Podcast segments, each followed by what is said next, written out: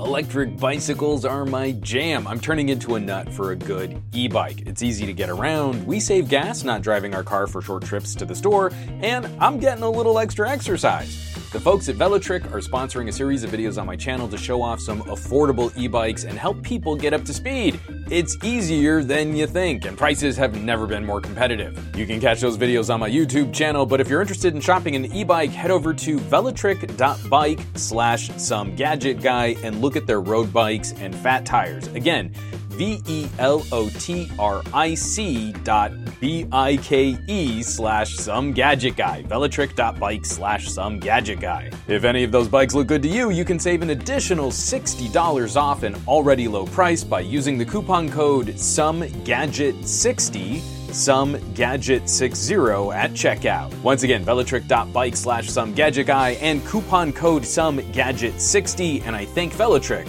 for being a sponsor on this show. All right, I believe this means we are live. Ladies and gentlemen, boys and girls, tech fans of all shapes and sorts and sizes and persuasions, welcome to another episode of the Monday Morning Tech Chat Show on the SGGQA podcast channel. I'm Juan Carlos Bagnell, aka Some Gadget Guy, the SGG of this. It's the worst podcast name ever, but the QA, that's what I'm standing behind. That's what I'm sticking to. The question and answer is we make this an interactive conversation. We kind of sort out our feels on all the week of tech news that's come before. It's why I like to hold my podcast on a Monday. Gets us started for the week ahead. This is the first podcast of February. We're back on track with the news block. We have a couple really interesting stories to follow up on. We just want to see how these stories evolve over time. We're not looking to just read a headline and get on with it. We already have an incredible crew here in the chat. Got to do a little bit of a shout out. I'm going to hit them with the second during the pre-show, the pre-roll. I was asking some questions about maybe trying to do like an audio town hall version of the podcast. But one Mr. Fat Produce, Andrew has subscribed with Prime. So I'm going to give him a second fanfare now properly on the show, courtesy of Mr. Barry Johnson, who hooked me up with the Stream Deck. I have no idea where in the fanfare that actually is, but thank you so much for supporting production, for continuing to support the stream and joining these conversations. I greatly appreciate it. So I'm going to try and minimize housekeeping. I'm energized. I'm caffeinated. It's raining like crazy here in Southern California. We've been getting flood warnings. Some of my friends have been talking about evacuation orders. Californians, we do not do well when water fall from sky. So if this stream just suddenly cuts off, please know that it wasn't something that you said. It wasn't something that you did. It's that I likely have run out of the electricities. We've been skirting. We've had some power flickers, but not any legit power outages. So I'm seeing in the chat, we've got Go Starscream, Barry Johnson, Fat Produce, Bray Gray, Grounded Tech, Dan, what's up, my friend? J-Man150, I saw Gwendolyn in there. Where? I'm way behind on this chat. Yeah, there's Gwendolyn saying hey to Barry. You've got McCorcoran, we've got Ted, Coppacash. I'm missing people. Gadget Guy 2020 and Nick Fell. Nick Fell and Gadget Guy also joining us live for the first time in a while. So glad to see you back on the stream and back in the chat. We're back in the New York groove. It's like we never left. So I'm going to try and keep housekeeping pretty short here. First of all, I hope you had a lovely weekend. Marie and I were in sort of not like emergency mode, but in concerned mode. Like we were packing up some supplies and we were buying ahead for some food. We were really making sure that we were meal planning for the next week on meals that could be accomplished without electricity. Maybe we need to make food and we don't have ways to power the ways that we make food. So we were kind of focusing in on that. This whole week, we're going to be kind of off and on, just like, are the batteries charged? What are our phone plans looking like? And if you're in situations like we are right now, I hope you're taking just those little bits of time to plan ahead, to prep ahead, just in case anything serious happens. you can take care of yourself and take care of your family. So we do have quite a bit of housekeeping. I mean, in terms of quantity, because last week was also a pajama podcast, but I'm not going to go back 2 weeks. I'm not going to do that to y'all. But boy, howdy, has there been a bunch of stuff to talk about, especially if you're a fan of really good bang for buck competition. So I'm going to switch over to screen share here real quick. This is somegadgetguy.com, where I had a video out talking about the OnePlus 12 and what it's like comparing it against the OnePlus 11, which is really not a fair fight. Then I had to reply. There's been this kind of brewing controversy on social media. There have been a couple of Reddit posts and a number of comments on my OnePlus videos talking about the main camera sensor on the OnePlus 12 not being a stacked camera sensor like the OnePlus Open has. And that is factually incorrect. So we just needed to spend a little time kind of digging into what these terms mean when we talk about things like stacked camera sensors, and it's not helped by the fact that Sony has recently changed up their names for their camera sensors, and it's been a little confusing, but it always seems to happen with phone launches like OnePlus's. There is a one-letter difference in the camera sensor name on the OnePlus 12 versus the OnePlus Open. So obviously that means you need to take your criticisms to the internet, and you need to assume that OnePlus is somehow trying to scam you. That's like the end of all of these. Like, if Samsung does something, well, yeah, I mean, but it's probably for a good reason. Or if Apple does something, it's, oh, whatever, you know, like, it's just the way things are. OnePlus has, like, a difference like that when we're comparing a $1,500 foldable against an $800 slab phone. Oh, but you're not getting the same stuff. It's different. It's different, and OnePlus is trying to make it sound like it's not different, and there's a controversy. But if you really care about your camera tech, I also finally finished up a longer-term review on the Vivo X100 Pro, where, to spoil the initial conclusion of this video, I have been using the phone more than I've been reviewing the phone, and that's maybe the highest praise I can give a phone, is that I just want to use it more, and I'm not doing, like, test shots. I've really just put it into my workflow, and you're seeing all of the B-roll on my channel is now coming from phones. And then, of course, one of the major topics we're going to be talking about this week is the OnePlus 12R. This is also in the Gadget Lab. I've been sitting on this phone as long as I've been using the OnePlus 12. So I feel a little more confident that I can say that this is a review, because I've had that phone for a really long time and not been able to talk about it. And then if you're on the Patreon, I just want to tease, I'm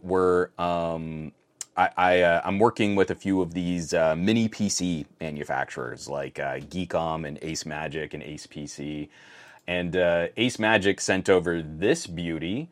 It's the AX16 Pro, kind of a laptop version of their use an old chip but sell it at a great price. So if you're on the Patreon, patreon.com/somegadgetguy, you can get my first impressions on a really interesting tactic to take when it comes to selling a cost-conscious laptop, right? So, like, we've got these mini PCs, and maybe they use a 2-generation-old CPU, but they're being sold fully built, ready to go, and, like, the price to performance is in really good shape.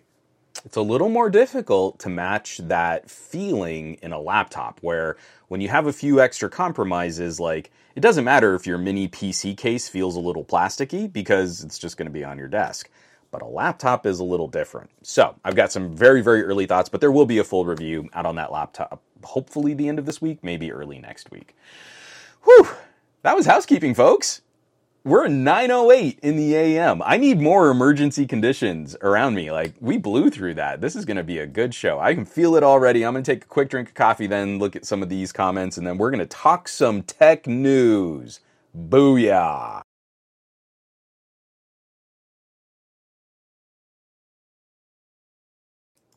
All right. Simon says, Hypno, It's almost like people are being disingenuous to stir up faux controversy. I think I nailed it. When LG left the smartphone scene, I put out a video and I said, the next whipping boy brand is going to be OnePlus.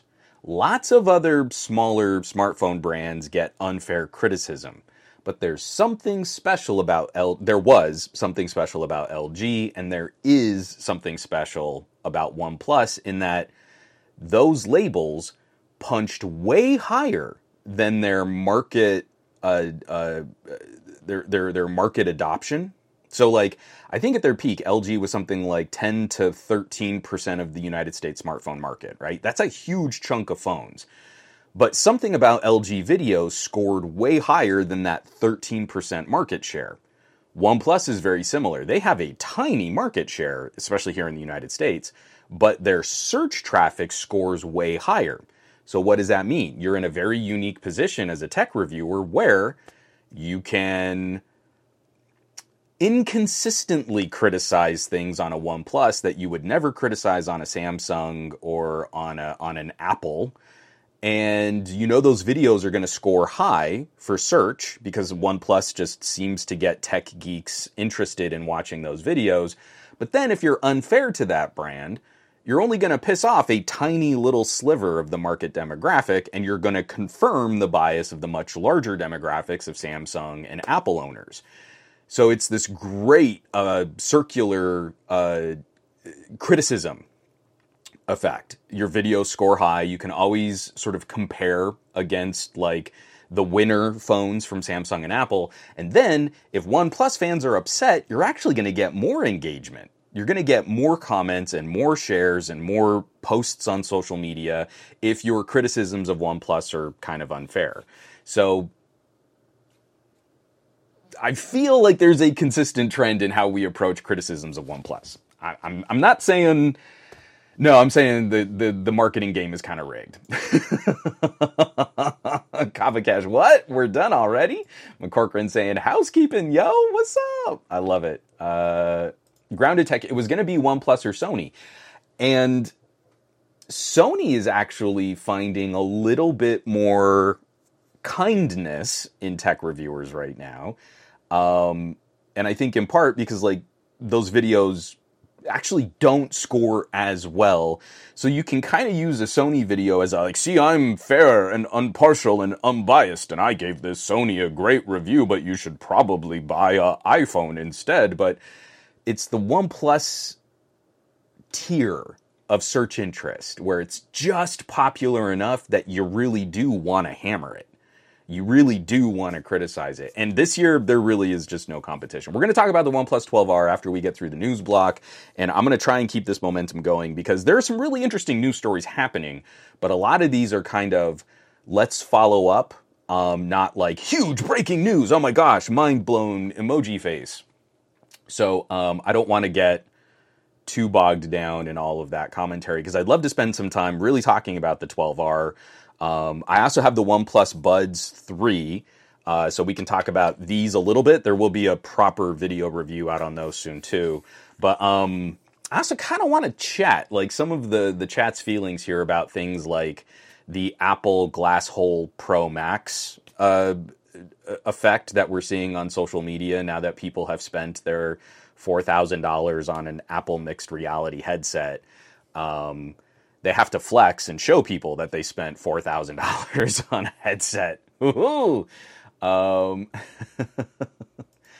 Andrew, Fat Produce, it rubs me the wrong way that the OnePlus 12 is getting criticism for iterative design when the S24 doesn't get the same treatment for being literally barely an upgrade. And the S20 series has been pretty consistent since the S20. So, you know. If we're really being consistent in our criticisms. McCorcoran, Moto is ignored. And I really feel like into next year, I'm going to really try, and I didn't get to spend much time with Moto in 2023, but this year I do want to spend some more time with whatever Edge Plus premium tier phone they have to put out, because like OnePlus, I think Moto is also the other premium tier competitor in the United States that does not get enough attention. And they're putting out phones that are going toe-to-toe with the S24 and S24 Plus in a really interesting way. So I might trade in my Edge Plus 2022, see if I can get any kind of trade-in credit for that, because I know it won't resell for much. That was a phone that I got the review unit, and it was the Verizon model, and my cousin really needed a phone. He's on Verizon, and I'm like, okay, this is a cousin who can't handle, like, going into a Verizon store and, like, upgrading a phone that's not on Verizon's network technically, but can support LTE and 5G. So I hooked him up with that phone, and then I went and bought another Moto Edge Plus 2022 because I got it on sale for like $350 brand new. So I don't think I can sell that on Swappa for much.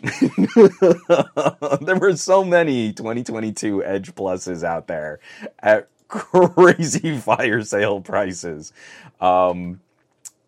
I think that's one of the few times, like, I'll get a better deal if I trade it in. So we'll see. I am really anxious to see what Moto is going to do this year here in the United States, because Lenovo's saying we want to be the number 3 phone brand in 2027. So we'll see if they can actually pull that off. Dave Burns, congrats on the new phone. I just got my OnePlus 12 and am setting it up. I think you're going to dig it. Dave was still rocking the OnePlus 9 Pro. And I think you're finally in line for a good upgrade. This is going to do you right. I think you're really going to dig this. Oh, and the tech preacher just showed up. What's up, Easy? Nice. And Snorkel, I'm happy with my Edge Plus 2023 so far. Good deal. All right, let me get just one more quick sip of coffee. We're going to knock out some news. And if you have any news that you want to talk about, you could probably easily sidetrack me in this manic state that I'm in right now. Fair warning.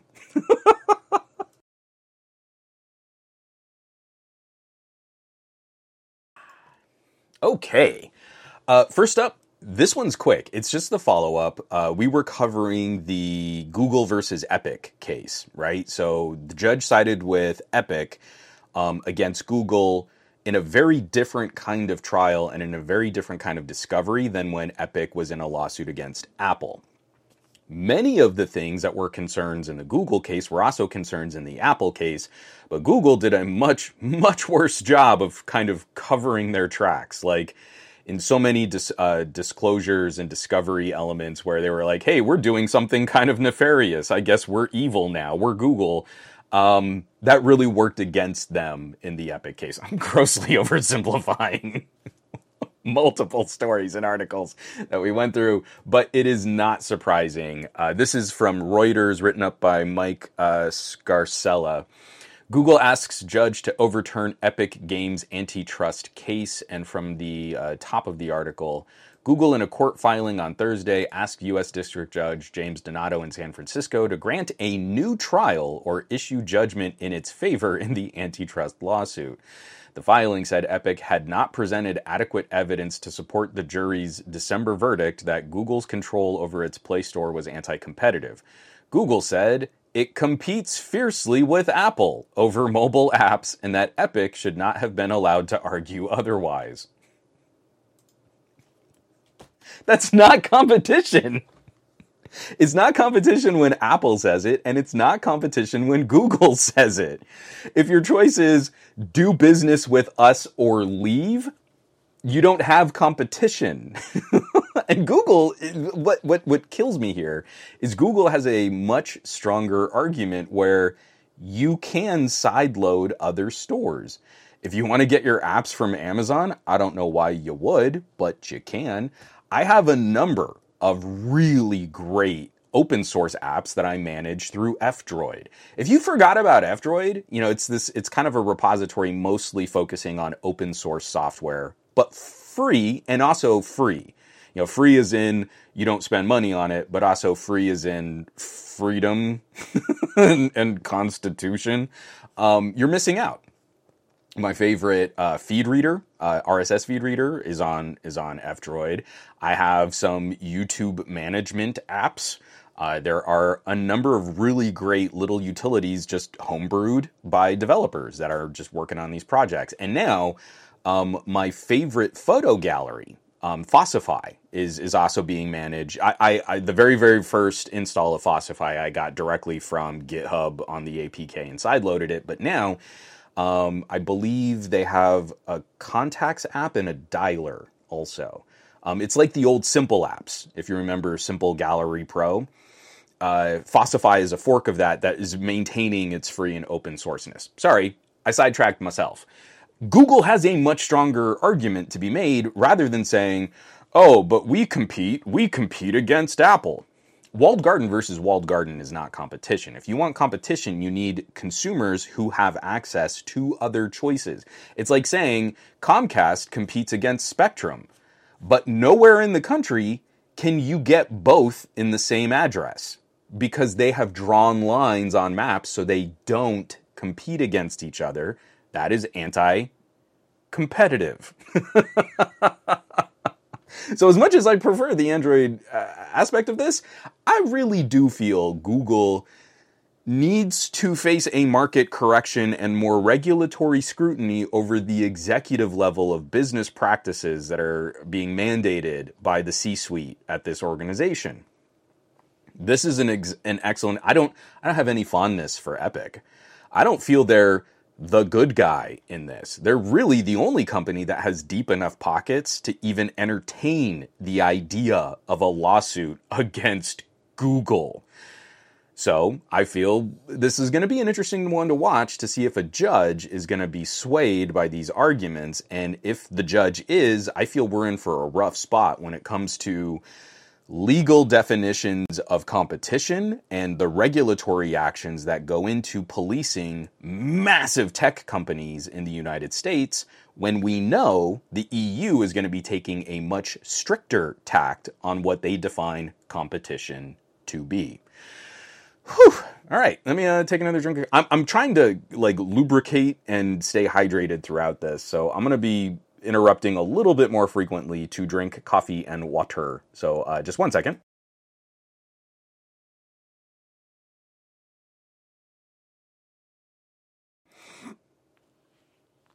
Let's see. Some questions about the OnePlus 12. Definitely some fun stuff there. Golan ordered a Galaxy S24 Ultra more than 2 weeks ago, but it still hasn't arrived. Oh, that's a bummer. Oh, I canceled the order and I'm waiting for a OnePlus 12. Have a good week. Well, Golan, that's a pretty big jump. S24 Ultra and OnePlus 12, they're very different animals. So, if you're really into the Note, I think you'll like the OnePlus 12, but there are some productivity features that you'll miss if you give up on the Note. Let's see. Dave Burns, one, competition is for communist chumps. Monopoly capitalism for the win, baby. I love that you spelled that phonetically. That's great. Let's see. Nick Gay, Juan, one day I would love for you to explain why Samsung gets treated more harshly by you than Google. They are so egregious, it's not even funny. Their CEO also sucks. I did a 90-minute podcast about that. You can listen to that podcast, and it's professional, and there are business concerns and consumer concerns and also personal concerns. And I think that's been pretty much explained. But when it comes to individual teams within these companies, I still point to things that I really like at Samsung, like DeX. But if we're going to point to Samsung as some kind of market leader, nah, they're really not. And I'm very upset by the fact that they've bought their position through intense spending on marketing and also the pain points that they leverage against tech journalists and reviewers rather than good competition in the market. And so when we see these discrepancies between or inconsistencies in phone reviews, when I look at the Google Pixel team, I think they're doing some incredible work. But the Google executive team is making some really questionable decisions that the rest of the divisions have to get their marching orders on. I don't feel like Samsung has that same... I'm not likely to grant them that same amiable consideration when I've had more experiences across the entire Samsung organization that have all been toxic. like across the board. So you can go and listen to 90 minutes of me explaining why this company really does not deserve to be to have the fandom that it has.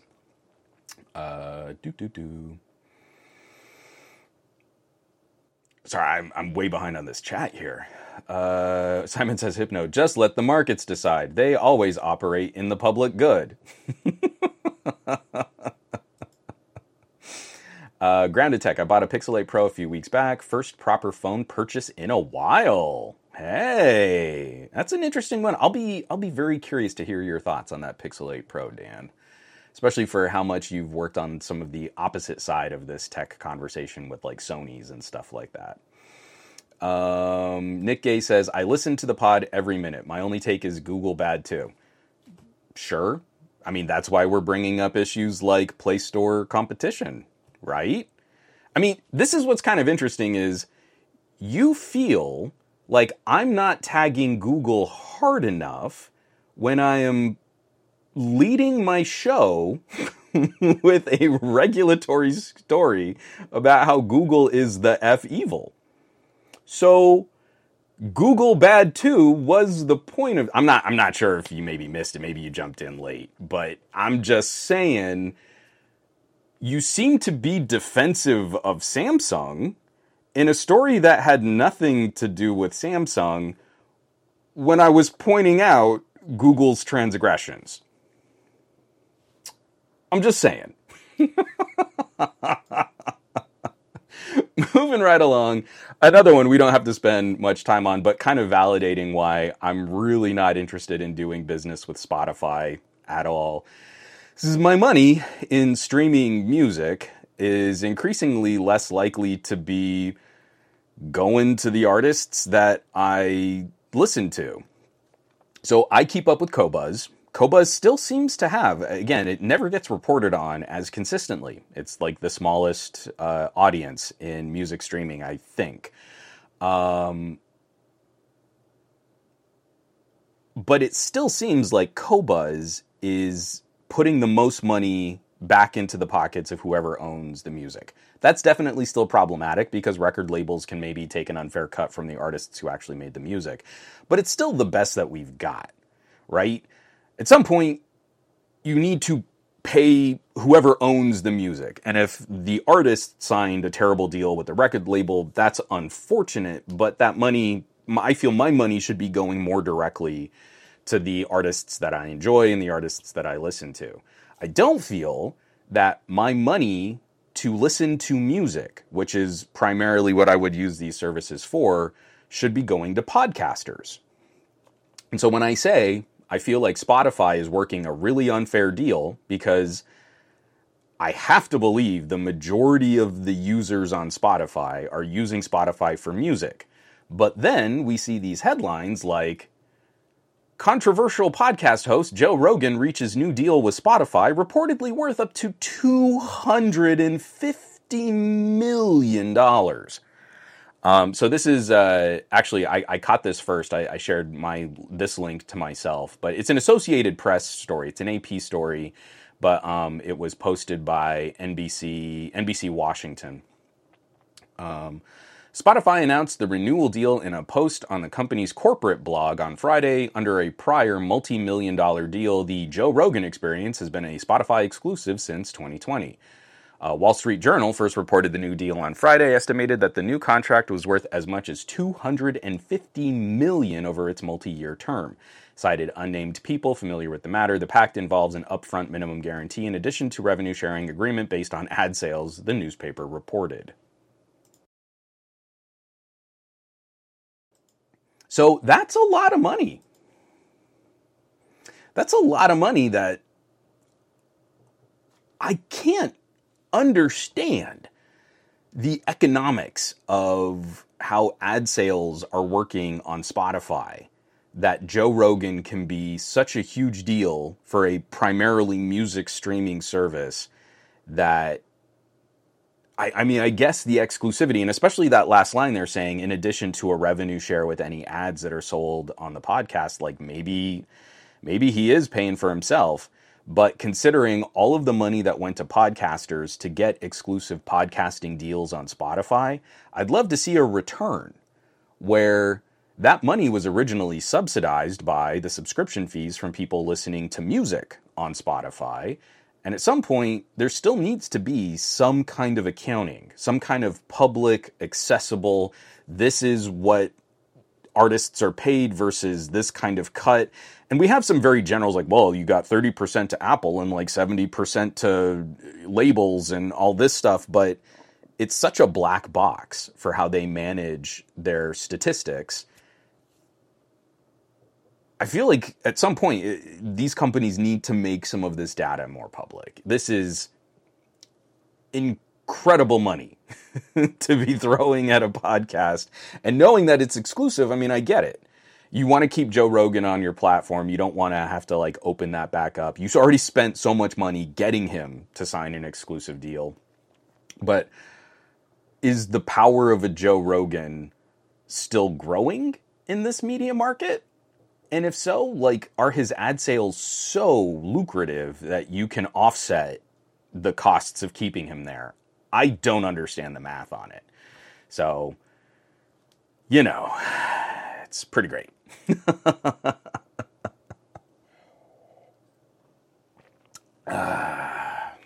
Dr. Claw, smelling and impoopification coming soon.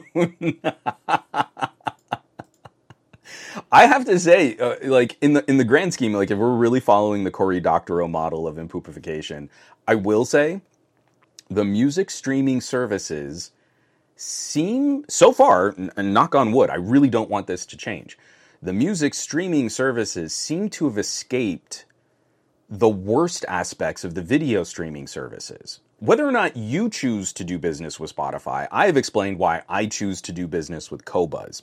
One, at a time where no one else was doing real high res, I was getting 24-bit FLAC. I'm not giving that up. I want every song to be delivered in the absolute highest bit rate and quality that the artist has supplied to it. I don't care if it's placebo quality. I want it, and I'm paying for it. Especially with all of my DACs and amps and stuff. But aside from Qobuz versus Spotify, for the consumer, we haven't seen the same kind of ratchet, right? Like, prices have fluctuated and some services have gotten a little bit more expensive, but it's never fallen into the same trap that all of these other video sharing platforms have. And that's actually, Dr. Claw, you kind of nailed my transition into the next topic here, because when it comes to video sharing and video streaming. Well, Netflix is just really concerned right now. Now, we need to just kind of ignore that Netflix has been making so much noise with shareholders that since they've cracked down on password sharing, we've seen a flurry of new account signups. Well, I mean, just the numbers are looking so good. But now this story, courtesy of Torrent Freak, Netflix piracy is difficult to compete against and growing rapidly.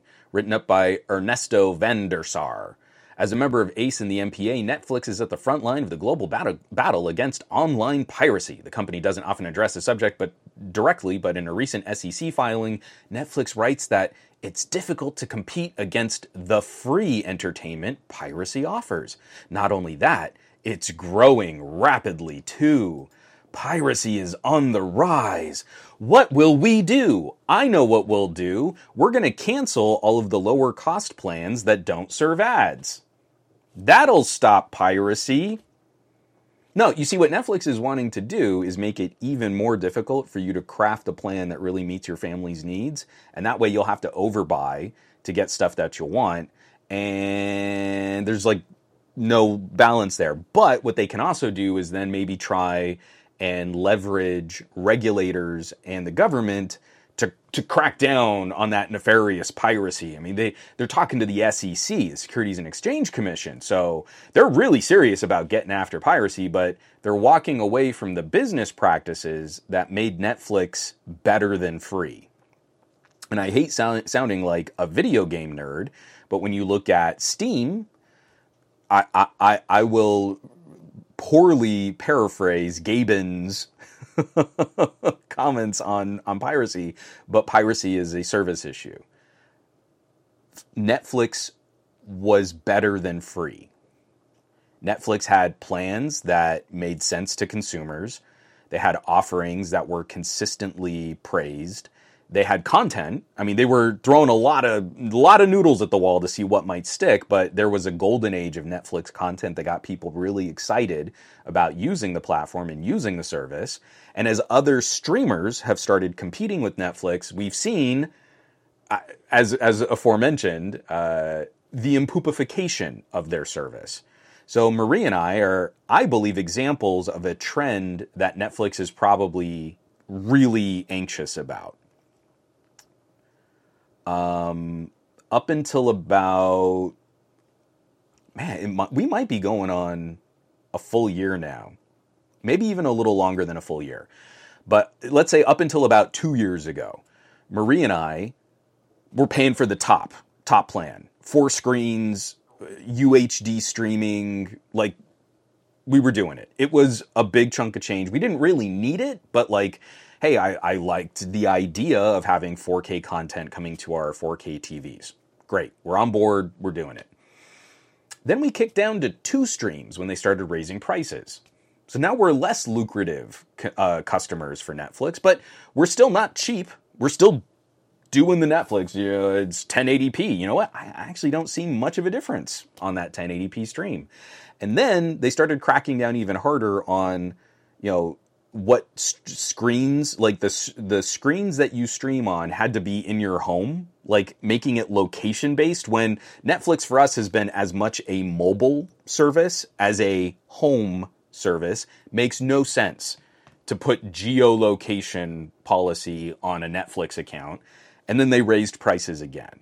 So we're now down to the absolute lowest quality plan, single stream, 720p streaming on 1 screen, but with no ads.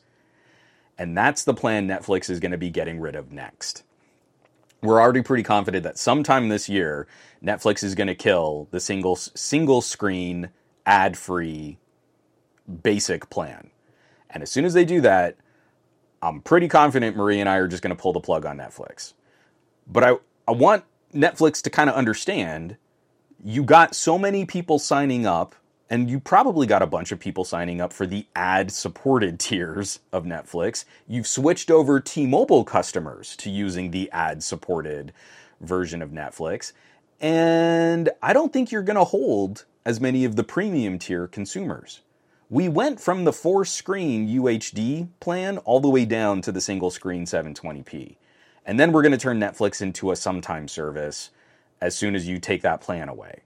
So maybe we'll pay for a month if something comes out we really want to watch it, and then we're going to shut it off again.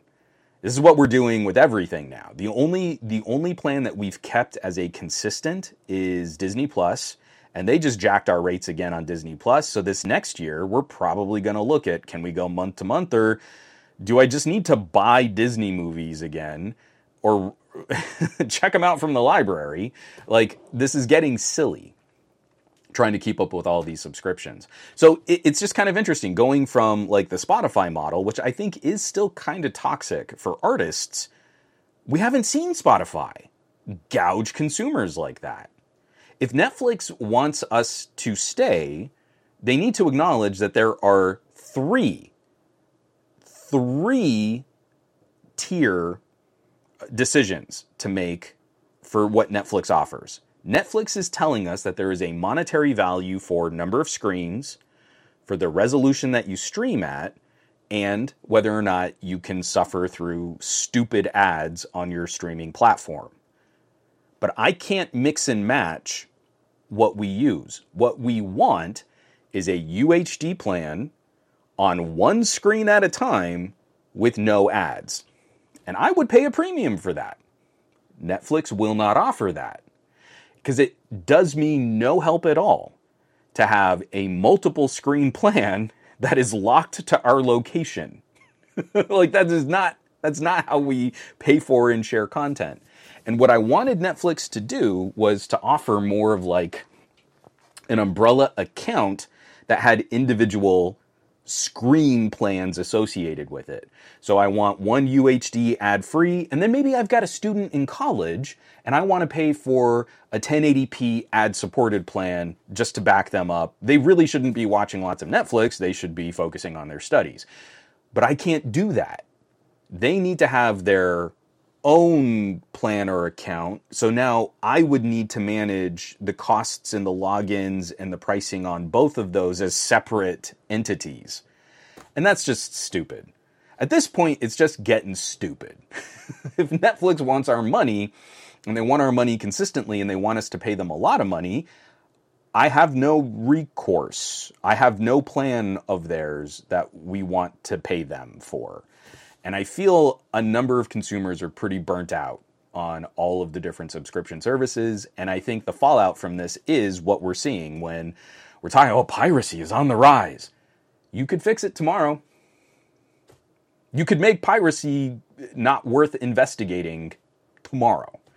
But they're not going to do that, because what they need to do is make line go up for shareholders at the expense. They need short-term gains for their shareholders at the expense of long-term consumer relationships. They've now gone over a year of making way less money on Marie and I, but instead of offering us a plan that we would pay them more for, their only recourse is to cancel the plan that we're currently on. That's not going to encourage me to do business with this company. I'm sorry, I went a little longer on that one, but it was just such a good transition talking about the impoopification, because it's pretty impoopified. Hey, podcast listeners. I work really hard to find mutually beneficial ways to support production on my various distribution platforms. Instead of just running ads on this podcast and hoping they don't annoy you, I want to find products or services that you really will get something out of and that can help fund my production.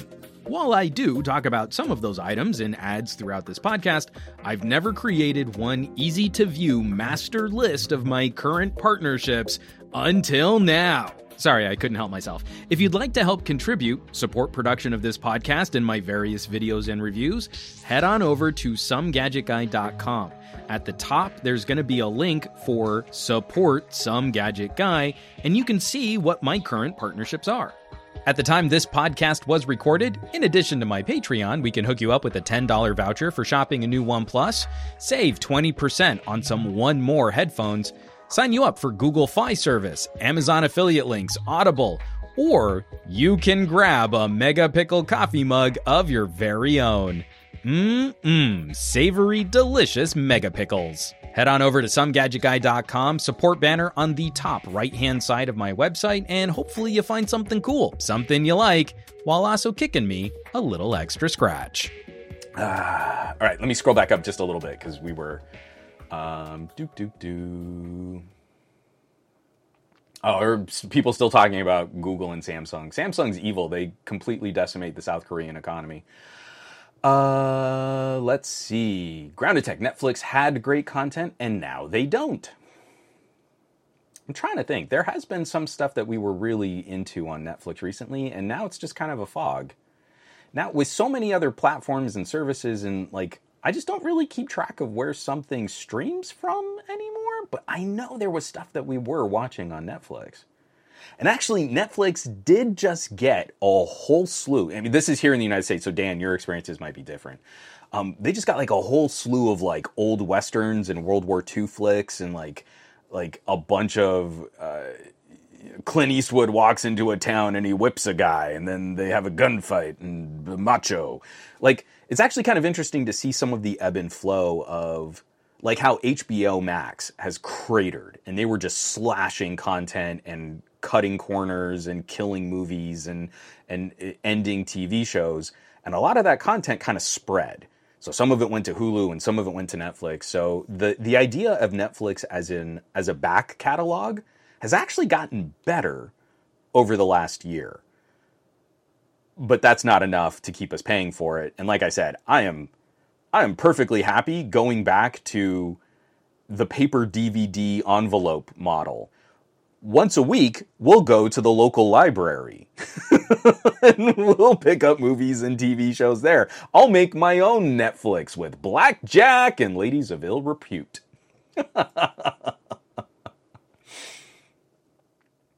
Go Starstream, is Steam starting to do the DRM crap stuff now, though? Steam is not. Steam DRM is a very basic, consistently minor pain point. But what we're seeing are the publishers who do business through Steam are applying their own launchers and DRM services on top of that. So like when you hear about like Danuvio, I don't actually know how to say that. I've only ever read it. That's a type of copy protection on gaming that is not being applied by Steam. But if the publisher says, that's what we want on our game, Steam can't say, no, you can't protect your game how you want on our store. They have to let the developer put that on. But as far as I know, Steam DRM, like just that bare bones basic application of DRM hasn't changed. Someone please correct me if I'm off there. I do so much gaming on my Steam Deck now. It seems like it's been pretty straightforward, except for games that are adding their own additional layers of DRM. Oh, Geet, we've been hearing this mantra a lot. If paying for something is not owning it, then piracy is not stealing. Especially like if you buy your movies on a store, a digital store. It's not great if they lose the license and then your purchase disappears. I know there are other issues with the DMCA, like if you circumvent copy protection on a Blu-ray, technically that's illegal. And I am not advocating for taking a Blu-ray, ripping it, and then distributing that rip. I'm actually not a fan of that practice. But I have a huge crate of old DVDs and a pretty decent collection of Blu-rays, and I wrap up my workday. We get Lex from After School Care. My workstation stays running as I pick a random DVD, and I put it in this little cup holder that I have on my massive workstation here, and I back that up to my own personal Plex server. And that's been working really well for us. I am kind of making my own Netflix with blackjack and ladies of ill repute. So yeah, it's, I'm just saying you have options out there. And I feel like the sort of monetary, the monetary conversation, like it's sad when you see Best Buy walking away from discs, especially in a lot of the areas around the country that still don't have great data connections. Some of my wife's family lives out in rural New Mexico, and you walk into an FYE, and it is night and day different than if you walk into some sort of gimmicky, like entertainment store here in a nice area. So we live in a pretty affluent suburb, and we have malls still, and malls are still frequented by young people. But you go in, and it has that kind of dingy, poorly stocked feeling of just being like boomer nostalgia as you walk in. But like front face, bunch of anime things, and then like racks of like poorly organized CDs and DVDs and like posters and stuff. Ooh, I can get the Breakfast Club poster. It's so neat. But then you go to an area where they don't have great consistent data, and that store experience is completely different. Those stores are stocked. That staff is helpful, is present. Like, they're excited to see customers walking in and buying discs. So it is a little sad that, like, Best Buy has decided to walk away from that market, because I kind of feel like the 4K Blu-ray might be the last true physical standard that we see for movies. It might be the vinyl of movies, and you can get. So I'm going through right now the discs that we're backing up right now. A while ago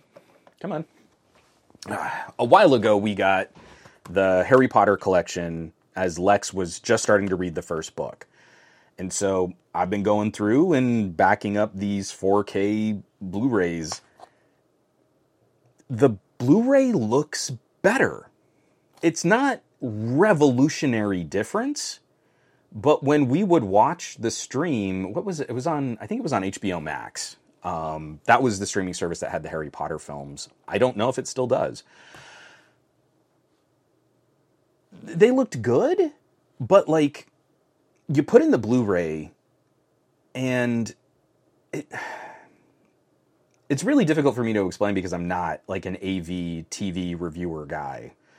But the fidelity of the image, down to things like the film grain, you look at it and you're like, oh, well, it's kind of noisy and grainy. And you're like, yeah, because that's what film does. You got all of these really crunchy, great, low-light shots. It's a dark fantasy for kids, right? Walking around this haunted mansion castle thing and going out into the forest to find spirits and unicorns. And the night shots should look kind of messy and grainy.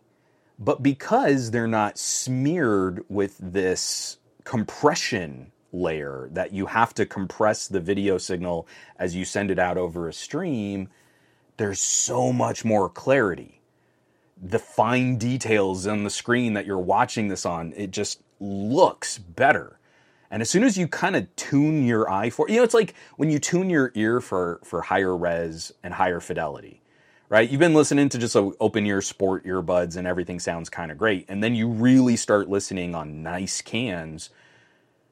You hear like depth and space and clarity and detail and all this stuff. And I think the same thing kind of happens when you switch from streaming a movie to watching it on a disc. It looks better, it's less compressed, and there is visual information that we've been missing in this streaming conversion. As more and more people have been getting nicer TVs, it does kind of make sense to look at a home theater setup as a solution that you would want to feed it a better data signal.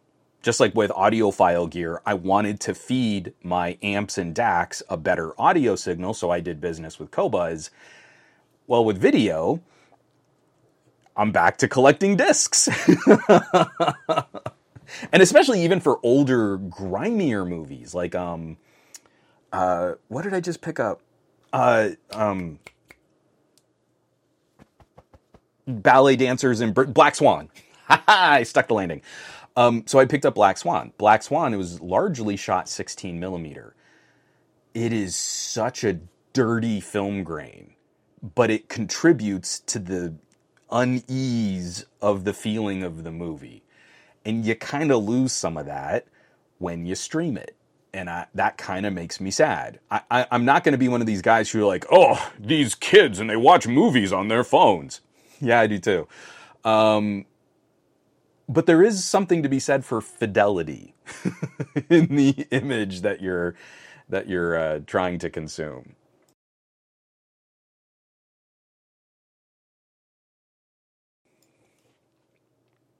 Yeah, Dr. Claw, the revolution of streaming, which was making piracy less attractive, is flushed down the bowl with these kinds of moves. Snorkel. Notflix. Am I right? High five. I love it. Malik, can you say Redbox? I don't know where the nearest Redbox is. When we were living across town, the CVS had 2 Redbox kiosks out in front of it, so we could usually pick up something specific there. I don't know, man. Like, I look at Netflix's plan, and I know they're going to cut the legs out from under us, and I shouldn't be sad about their mail-in service having ended. We should have progressed beyond getting an envelope with a DVD in the mail. Netflix got us there. And now I'm kind of like, well, I'd rather pay for that. I'd rather plan ahead, have a hierarchy, like a list of movies and TV shows that we want to watch. And then it would be like exciting getting something in the mail again. And I shouldn't want that. But I kind of want that. From Ken X, any recommendations for a DVD-R? I've heard a lot of the newer hardware now blocks recording. I, on the stream publicly, can't point you in the direction of those conversations directly. I can say I am using, a 3-year-old LG Ultra HD Blu-ray burner. But I can't really contribute much more than that. I have never burned a disc, a Blu-ray. I haven't burned a DVD in like maybe 10 years. But yeah, I did overbuy for this Ultra HD Blu-ray drive, and it's pretty nice. I really do kind of dig it.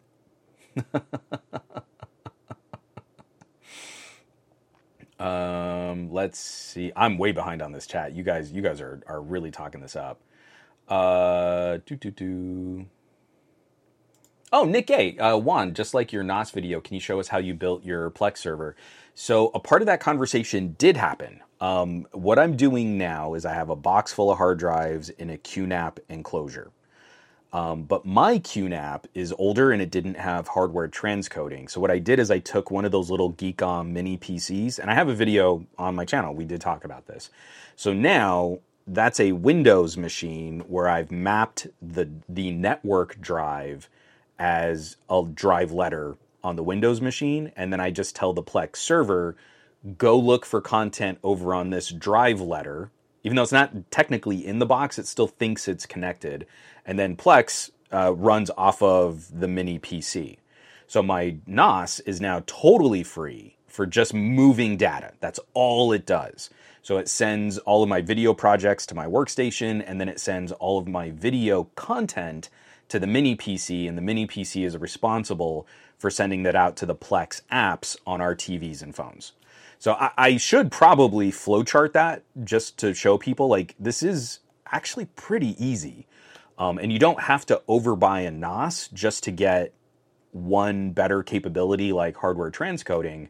If you want, you can set up like a little mini home server, and those are stupid cheap now. The mini PCs that you need to run something like that are very inexpensive.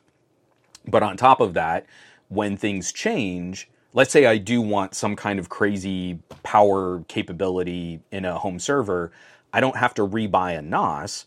I yank out the mini PC, reinstall Plex server on a new mini PC, and let that take over. So the box of hard drives stays exactly the same. It's a little complicated in routing it all, and you really do want to have a good router, like especially running Ethernet cables so that you get consistent throughput. But the once you set it up and once you run it, it's just really nice. Like, I don't want to go back to looking for things on streaming services. Oh, DTNL, since most of my media consumption is passive, it's background noise. I don't notice much difference, but the math checks out. I'll check it out.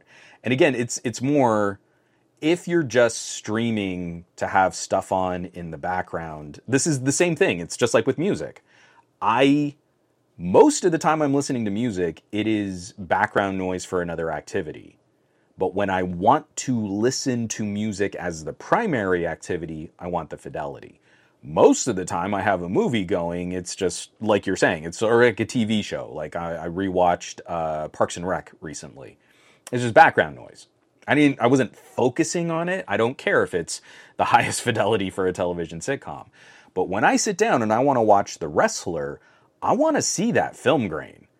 The Wrestler is dirty and grimy. Also shot, I think 16 millimeter, Super 16. And you blow that up on a nice 4K TV, I want that griminess in the frame. The movie looks wrong if it's clean. Here, let me hide this right now. Oh, and some people are talking about old Westerns. So if you have not seen The Big Country starring Gregory Peck, one, it's a brilliant conversation about toxic masculinity before we had phrases like toxic masculinity. Gregory Peck just comes in and schools everyone in this tiny Western town about what it means to be a man. and that is not a manly pursuit, and we should not be puffing our chests out and appealing to our lower base selves.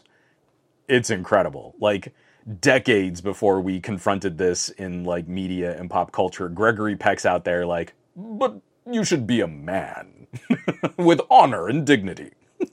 I love it so much. Like, we've never evolved out of this conversation. People try and act like woke is some new thing. You haven't been watching Gregory Peck movies from the 50s. But the movie is shot on a very unique, ultra-wide film style. And it is some of the most gorgeous cinematography you'll ever see. And if you watch it on a compressed stream, it is not as good. It's just not as good. It's Charlton Heston, Burl Ives, Gregory Peck, Chuck Connors, classic Western. So good. Ah, it's just incredible. And it's quiet, and it takes its time, and the story unfolds, and there's like a Hatfield and McCoy kind of showdown. But the cinematography is super deep depth of field.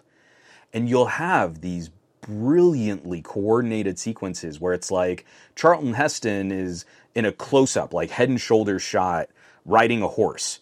And far off in the distance, you'll see other of his team like riding up to join him. But the depth of field is so long with all of this mountain scenery behind them, and you can see everything so clearly. You just really don't appreciate how good film is if you've been watching old dirty prints, non-restored prints, and then you see like denoised versions of these movies. They don't look as good.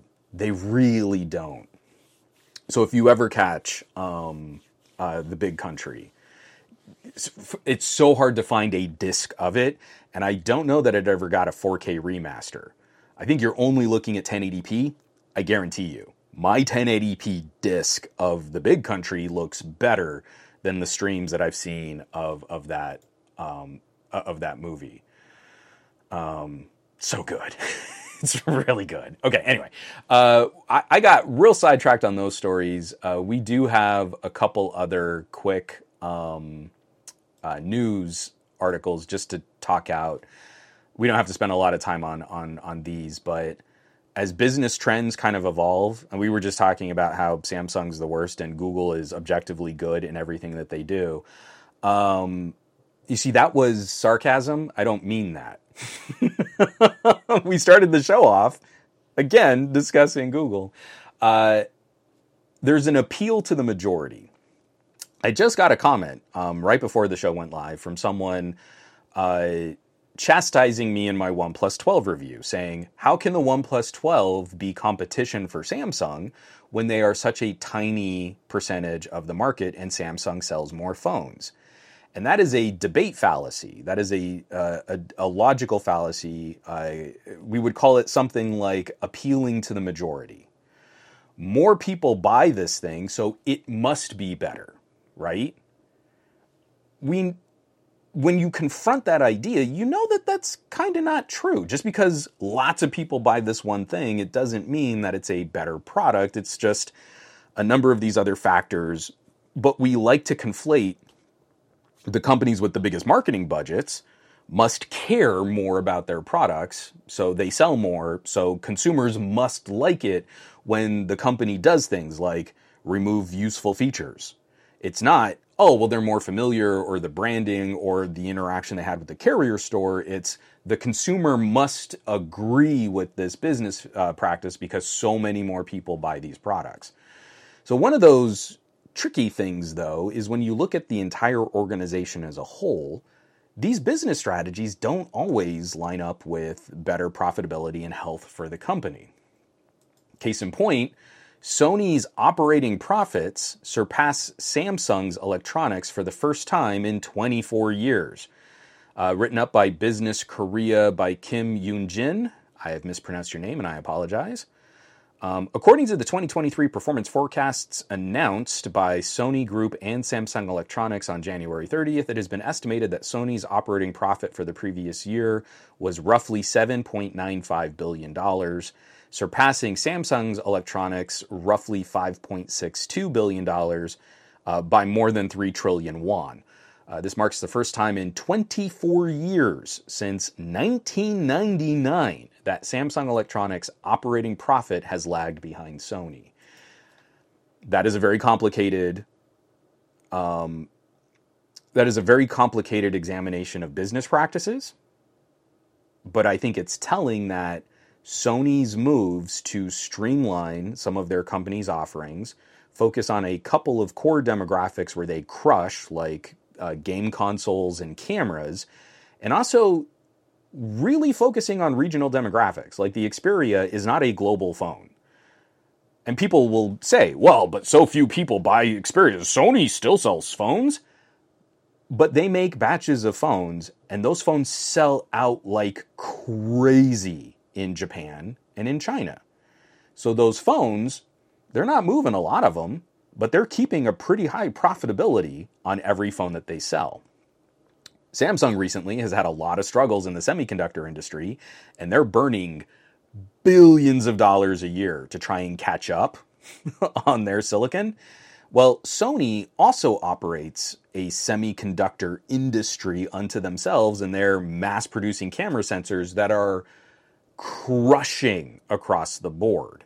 So when we look at, like, hey, playing to your strengths versus trying to do a little of everything but poorly, and we would use a phrase like jack of all trades, right? A master of none. Is that what Samsung has become? Is that the South Korean style? I forget. There was like another company where people would say that about that company a lot. I don't know. It's kind of escaped my brain right now.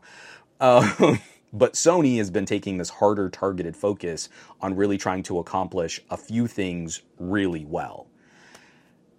Samsung's overhead is getting higher and higher and higher, and they're not performing.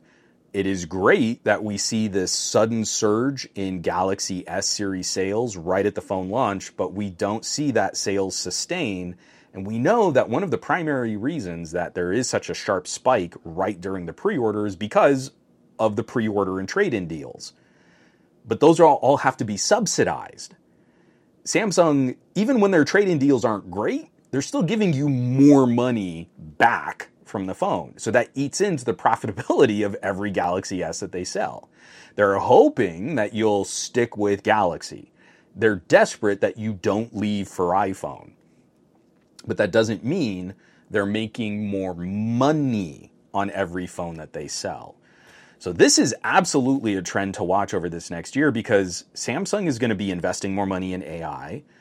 They have to pour money into their silicon industry to kind of catch up on their chip fab.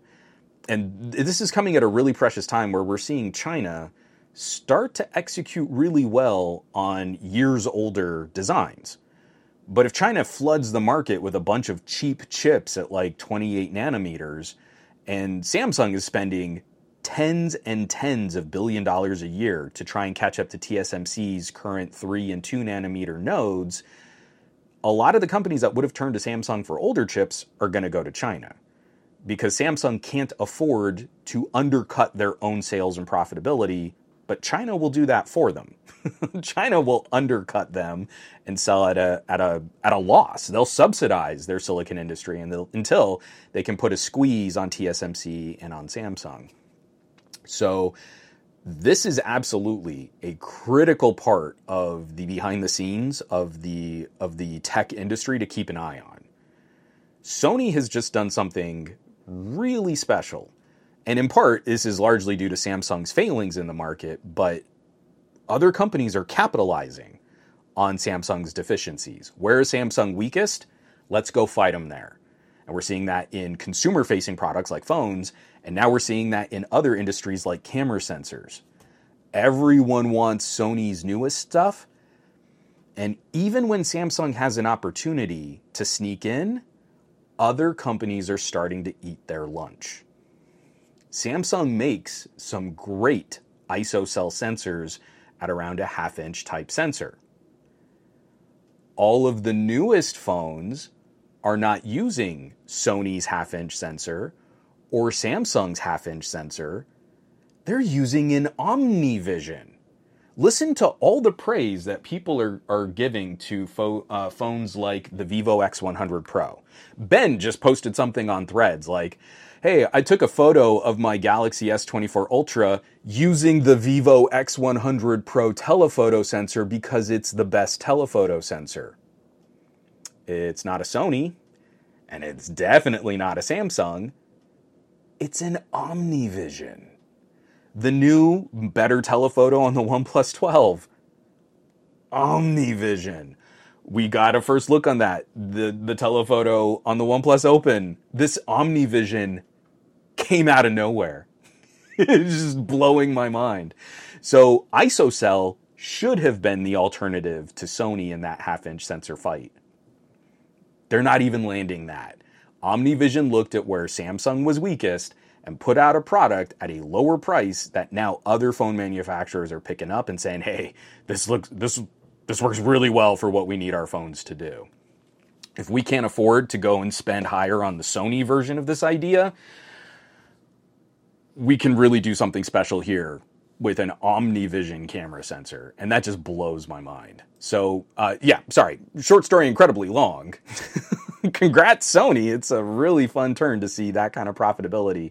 But the competition in this market is just going to continue scaling up as manufacturers also look for ways to put higher performing but less expensive components into their consumer products.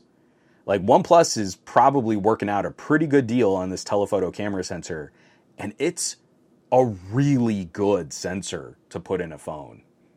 I'm gobsmacked at how well this thing is performing. Oh, we just got to take a quick pause for Ricardo gifting a Tier 1 sub to Mountain Dew Lou. Thank you. So they gifted a total of 30 on this on this channel so far. Thank you so much, Ricardo. That is very generous of you, and I very much appreciate all the support. So this fanfare is for you, while JMan150 has redeemed Stretch and Posture Check, and I'm going to do that while I also take a proper drink of water. Thank you so much. I really appreciate the support. Just a quick interjection here, folks. I love highlighting good work and talented people, producers and writers who deserve more attention. So here's a quick word from someone making cool stuff on the internet, and I hope you check out what they have to offer. Hey everyone, this is Zach of Zach Talks Tech. If you're looking to make sense of the tech that you love, if you're looking for an unfiltered opinion, someone who's just straight to the gun, gets right to it, no nonsense, come on over to Zach Talks Tech. I stream 3 days a week, Monday, Wednesday, Friday at 9:15 p.m. Eastern. And then I cut up clips of that show and I throw them out there for you on Tuesdays and Thursdays. But if you want to be part of the live show, check it out Monday, Wednesday, Fridays at 9:15 p.m. Eastern. Check it out, Zach Talks Tech on YouTube. That's ZAKTALKS TECH. Or as they call it up here in Canada, it could also be Zed. ZAKTALKS TECH. Check them out on all the socials. We'll see you there. All right.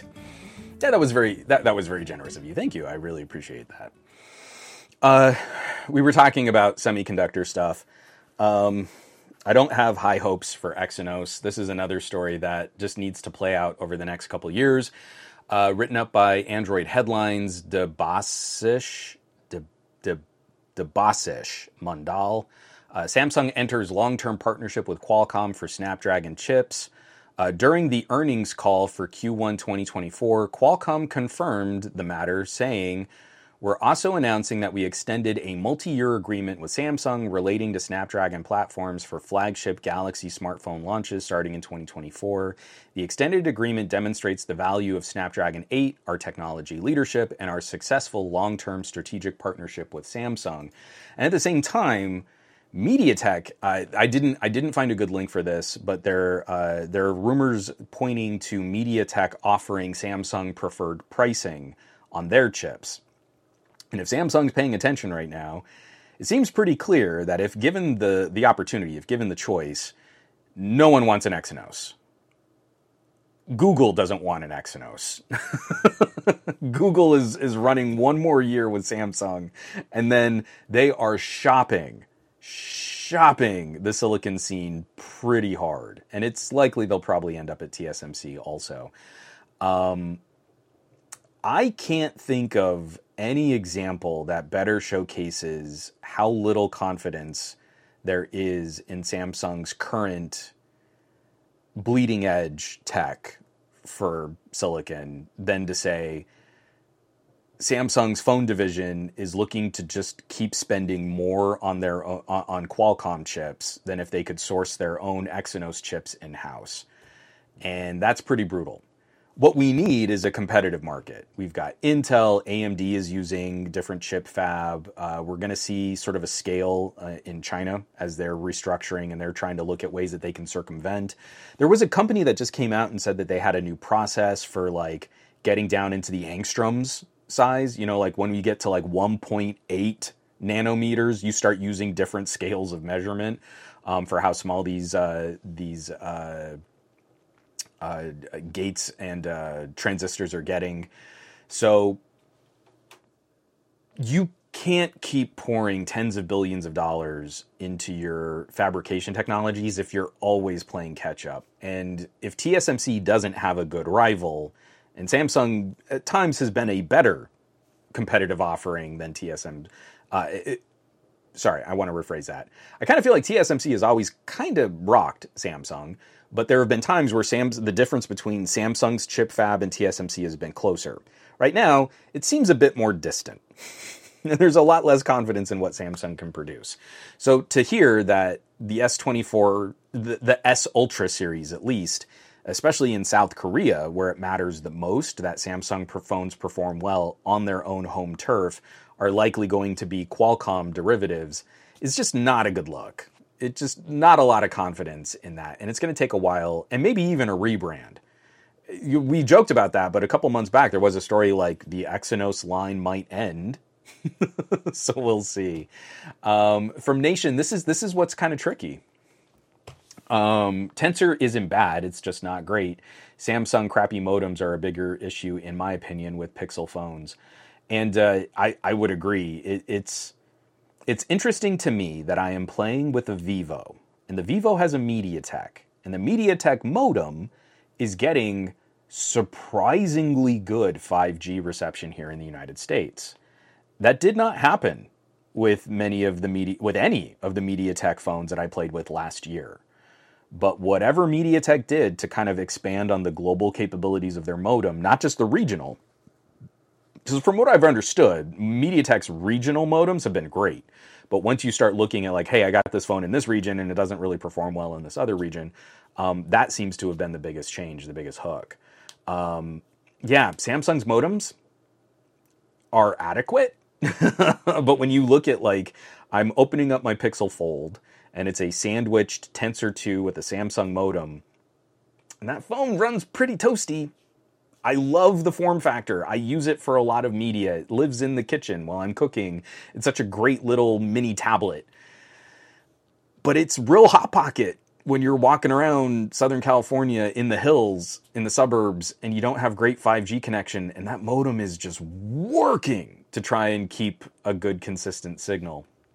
So yeah, there's a lot that needs to kind of be catched up on.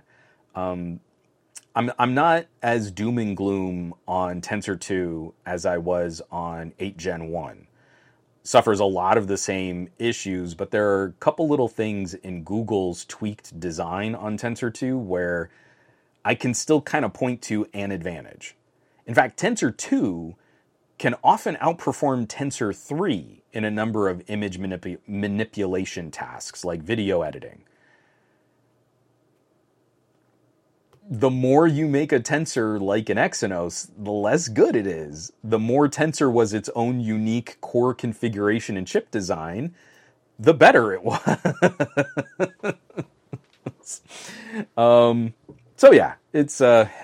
It's pretty great.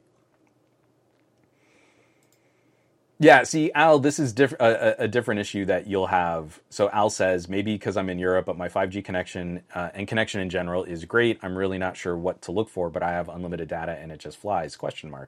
So one, you have actual regulatory bodies that prevent things like carriers making their own proprietary bands and network settings, so it's harder for you to take one phone on one carrier and switch to do business with another carrier, where 5G support on a T-Mobile phone does not guarantee you 5G support on an AT&T phone. So we really have three non-compliant networks that resemble competition, but they're really designed to be consumer lock-in. It's really designed as a pain point to prevent you from leaving one carrier and going to the next. So we have huge gaps. And also, the United States is a really large landmass with lots of dead, open, empty space. But in every city, you need to have replicated 5G solutions for all of the carrier's customers to get on. So we've kind of built a 5G network in triplicate when we didn't need to, if we'd had stronger regulation on network services at the creation of the cell phone industry. So it's pretty gross. Europe is doing this way better. It's also why in many areas of the world that seem underdeveloped next to the United States, they have much better data capabilities for home internet too. Like Eastern Europe having fiber in areas where we would never get it here in the United States. And then lastly, just to kind of wrap up this little news block and transition us into talking about other gadgets and things. This isn't breaking news. Like I said, it's not hot news, but I did appreciate just this one little follow-up. Tech Radar has a story just kind of lamenting the end of Fossil. So Fossil is no longer going to make Wear OS smartwatches. I don't think anyone can blame them. Google had picked Samsung as a preferred partner, gave them exclusive access to features. And the two companies that had kept Wear OS just on life support, Fossil and Mobvoi, were refused the same support, and they don't get the same access to features like Google Assistant. If you wanted to destroy Wear OS as a platform, that was the best move to do. Google picking Samsung now. Also, I think Xiaomi is in the preferred support list, and we'll have to see. A lot of people got notifications about a OnePlus smartwatch. I don't have anything to say or show about a OnePlus smartwatch. But picking the watch manufacturers and excluding them, Mobvoi and Fossil, excluding them from that kind of support and that kind of feature access is a great way to make Wear OS a fragmented experience. People had Fossil watches and they were pissed off. Why? I got an update and now my watch runs for crap and I had to install a different app and now I don't even have Google Assistant. Geez, Fossil, why'd you screw up my watch? Well, it wasn't Fossil's fault. Google threw Fossil under the bus. And it's really soured my experience with Wear OS. And as soon as I can get any other watch that will give me speech-to-text transcription so I can reply to messages on my wrist, I'm going to leave. If anyone has a suggestion, I don't care about a notification showing up on my watch if I then have to pick up my phone. While I'm using my watch, I want to reply directly on the watch, and I'm not talking canned responses or finger swiping to right. I want to talk at my wrist and have a message show up on someone else's phone. If someone has a solution for that, I'm gone. Please drop some comments. Like the Pixel watch is fine. It's fine. I still love my Tick watch. This is what I wear on most days. And if this shows up on like an Amazfit, I'm going to go to the Amazfit. Give me an RTOS with better battery life any day of the week. And I'm there. But the one thing that I did want to add from this Tech Radar story that I felt was important was they did commit to the most recent generations of Fossil watches will still continue to get some kind of software support, quote, for the next few years. So I don't know how much they'll actually throw at these watches, but Fossil is saying they will make a commitment that as they exit the Wear OS scene, that it's not that they're just going to completely pull the plug. Hopefully the watches that are out there, a very small percentage of smartwatches, but the watches that are out there will still get some kind of feature improvement, bug fixes, patches, and security updates, and hopefully run that commitment through the next year or two. So if you have a Fossil watch, a recent Fossil watch, hopefully you still see some kind of support, some kind of attention. The move that I really hope to see Fossil take is to continue their hybrid line, because the current Fossil hybrid is actually a really nice watch. I haven't spent a lot of time with it. There was a Fossil store in the mall, and I got to play with one. But the new hybrid is like an e-paper Pebble-like screen. So it gets great battery life, and it has a lot of these like daily step tracking kinds of features. I love that it's a different screen technology than my phone. It's actually a really nice option. So I hope we see Fossil continue with that. It's not a smart watch, but it's a really good fitness lifestyle companion device. And I think that would be a really, really good play for them, because they are a watch company and you don't want to completely leave the idea of a wearable behind just because Google soured your relationship.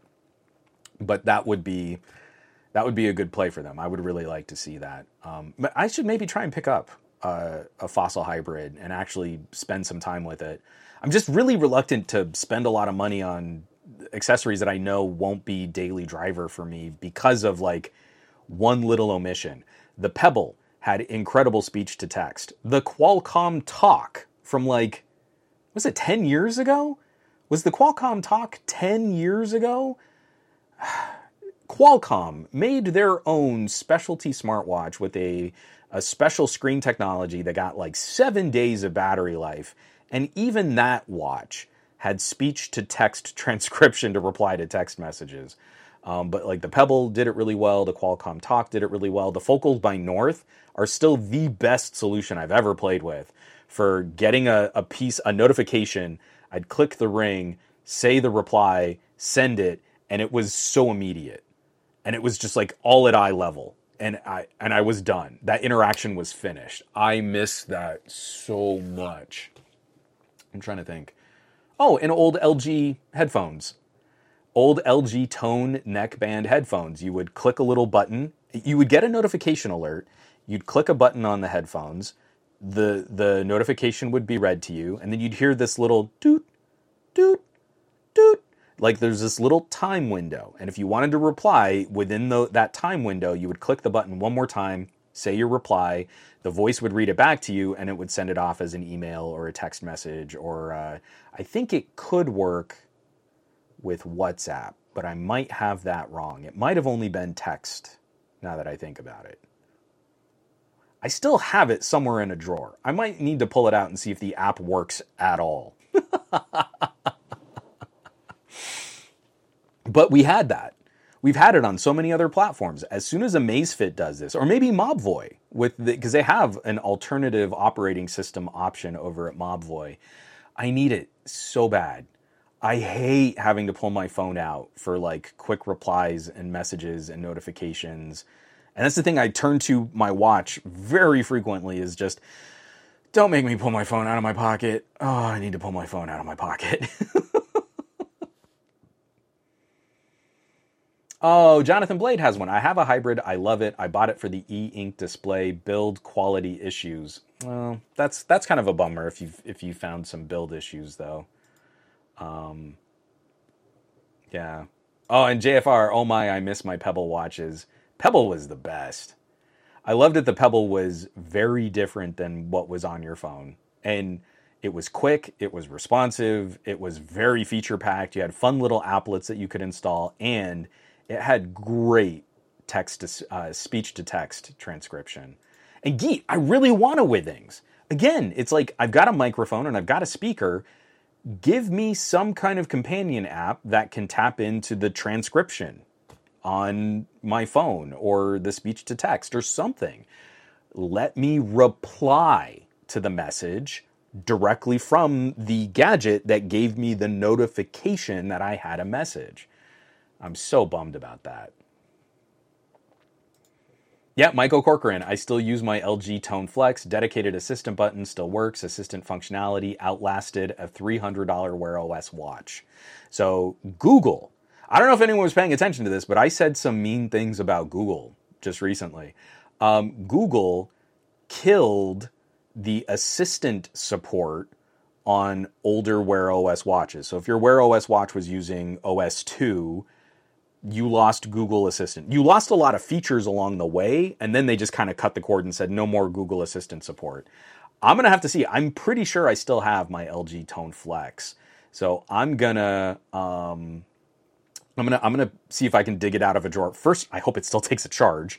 I know I haven't used, what was the last one I tried? I charged up the Tone Studio, the neckband with the speakers.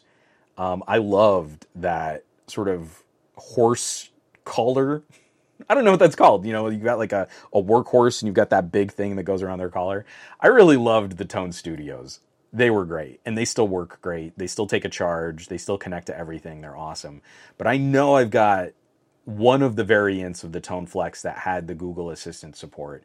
And if those old headphones can still talk to Google Assistant, but Google killed assistant support for Wear OS watches from Fossil and Mobvoi, I'm going to be even angrier about this fracturing of the Wear OS landscape. It's so gross. Why?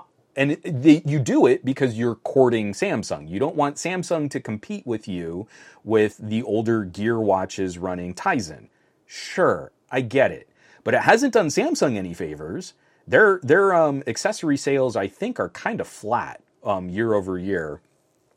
And I don't know that they've really been moving more watches. But Google is slowly killing Wear OS and Fitbit at the same time. It's incredible how badly they're doing this when the Pixel line is actually demonstrating incredible talent. Like, from the Pixel 6 on, every Pixel phone has gotten better, and the Pixel Buds are really solid. And the Pixel Watch is a little bit nicer now that they've gone to a Qualcomm chip instead of a Samsung chip. But they had to dig so deep to get Samsung, and it's really not lifting the experience for consumers. And people that had been using Wear OS watches, it's probably been soured. If you had a Fossil, you kind of got burnt by Google.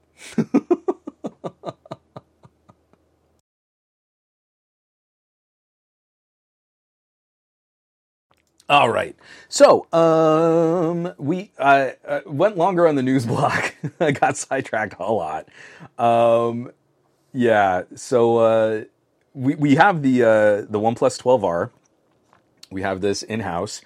I don't know how much I really want to comment on what was the sort of Apple mixed reality effect. I've read through a number of reviews. I really haven't watched a lot of videos, but I'm getting a little tired of the reaction to reviews being like, oh, well, I thought they brought up some fair criticisms. Or you'll see in a review, like a really lazy line, like, well, obviously this is better than a Quest. And I really wish those types of comments were qualified better. Because better how? I think we would all agree that the pass-through cameras and the visual fidelity on a $3,500, rounded up, $4,000 mixed reality headset should have higher fidelity images. But when a Quest is 1/6 the cost of an Apple mixed reality headset, I don't think that's significant praise. And so I feel like we're watching a game play out. We're watching a strategy from these tech reviewers and tech journalists that have cozy access to Apple in how milquetoast these reactions and responses have been. These are people that are trying to find the line where they won't upset Apple PR. We're seeing a lot of, here's an example of something that you can do. You can set a timer and have the timer float above your pasta. You're like, okay, that's cool. But Apple was promising us AR. I mean, Tim Cook went out on stage and said, augmented reality is a profound technology. And what we have is a new mixed reality headset. It's inside-out VR with some kind of video pass-through. And I don't see what it brings to the table for someone to make kind of an offhand remark that, oh, well, it's definitely better than a Quest. A Quest is a purpose-built mixed reality headset with a primary activity being gaming and a lot of secondary activities being VR and work and other types of hand tracking. I really want to pick up a Quest and try. They've got a piano teaching app. And I just want to see how good it is. Jeff Cannata was actually really praising this a couple months back on DLC, on the DLC podcast. But, you know, the Quest maps your hands and your fingers, and then you look down at a keyboard. And especially if you can plug in with MIDI, it then gives you, like, Rock Band style lines that line up with your keyboard so that you can learn how to play the piano. I really want that. That sounds really cool. And I can get that at a cost that is much, much lower than what the Apple mixed reality headset is going to sell for. You can't say a VR headset is better and then criticize all the things that make it different, like the eyesight and the emoji video FaceTime calling, where it turns into a weird Polar Express animation of your face. That was a capability that Apple made a big deal about, but it doesn't work. You don't want to use that. And it's contributing significantly to the cost of the headset. So all the things that are the Apple differentiators are kind of the worst aspects of this new mixed reality headset. And then you get these people that are like, oh, I just hate those bulky controllers that those other VR headsets make you use. But there's no gaming on an Apple headset. And what do they do as soon as they want to get work done? They pair it to a keyboard and mouse or a keyboard and trackpad. So yeah, you don't have bulky controllers that are incredible, finely fine-tuned pointing and gaming devices that accomplish very precise interactions with the content that you interact with. You have specific hand gestures that need to be accomplished in a window of space. And then if you really want to be productive, you've got to pair other accessories with it, like a keyboard and mouse. So my reactions to the Vision Pro reviews have been very sardonic. I feel like what we're seeing is a group of people that monetize Apple traffic significantly and have cozy relationships with Apple PR working right up to the line that they can manage to say, it's the promise of what's to come. It's the promise of the future. But these were the same people that have largely avoided the VR scene, that don't spend a lot of time or any significant time looking at VR, VR gear, VR applications, VR games, but have been promising us an Apple AR revolution since the launch of Google Glass. And if we believe these people, these types of tech journalists and tech commentators, Apple has been working on AR for years before Google Glass was a thing. According to them, we have patents going back to like 2006. And Steve Jobs said, I want to make, a visor. I want to make video like headphones. Oh, I mean, even Steve Jobs knew the future was going to be AR and VR and all this really cool stuff. I mean, Apple, if anyone's going to do it right, Apple's going to do it right, except Apple did exactly the same thing that every other VR headset has done, only they have nothing for you to do on it. So they haven't even brought any new other than the things that are currently getting mocked by the reviewers who are the coziest with Apple. Someone's looking you in the eye and they see this weird animated version of your face through this cloudy plastic lenticular lens faceplate. It doesn't look like you. It looks like a weird, creepy animation of you in fog. It doesn't look like what they showed in their reveal, where it's this like pristine vision of your eyes poking through this headset. that's not what you get. Apple kind of misrepresented the performance of their product looking at these demos. So I'm not impressed. 4 years ago, we saw the HoloLens 2. And the HoloLens 2 had open optics. So it's not a screen with pass-through cameras. It's these open optics, and you have a smaller field of view, but the AR works through what you're really seeing. It's like the light going through a lens. Well, what did the HoloLens 2 bring?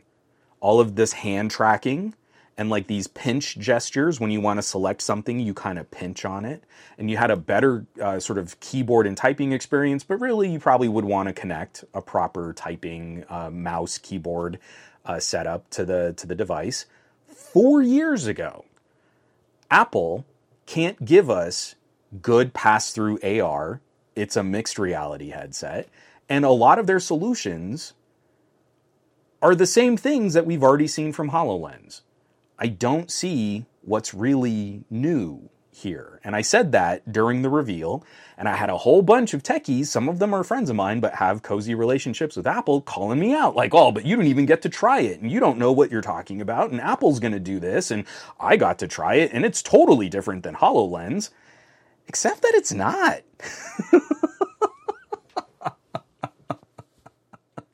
Except that it's not. It's just higher fidelity in a wider field of view. So it's been a curious spectator sport. And actually, let me see. I would imagine that now we're hitting the spike. So let's go to Google Trends. We're going to do this live. I'm going to take a drink of water.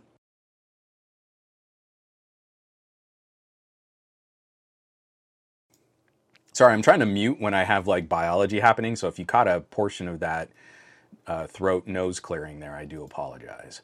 And let's look for Apple mixed reality headset. We'll do a search for that. That's probably the broad term, right? So that's what I'm typing into Google Trends. And I just want to see search interest. It should be spiking now. Like we should be seeing the most interest. Nope. Okay. Let's do past week, not past day. Oh, whoops. Apologies if I just turned it on all of your... let's do past 7 days. We don't need to do past 30 days. Okay. So over the last week, we saw... Where was the peak? February... Oh, according to Google Trends, we had an early peak February 3rd and another peak last night, as we saw a lot of content coming out, and it's already dropped significantly from there. Let me see the last 30 days. And let's see what we look like. Oh, we have not reclaimed. So we're technically on an upswing getting to the end of January into the beginning of February, but that's already on a downtrend over the last 7 days, and nothing has approached the January 19th peak for search interest on the Vision Pro.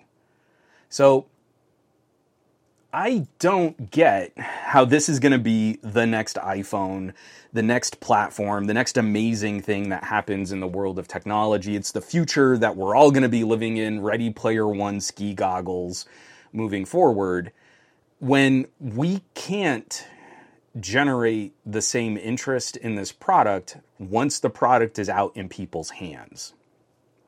So it's not enough to say, oh, it's totally better than all these other headsets. You can't do anything on it.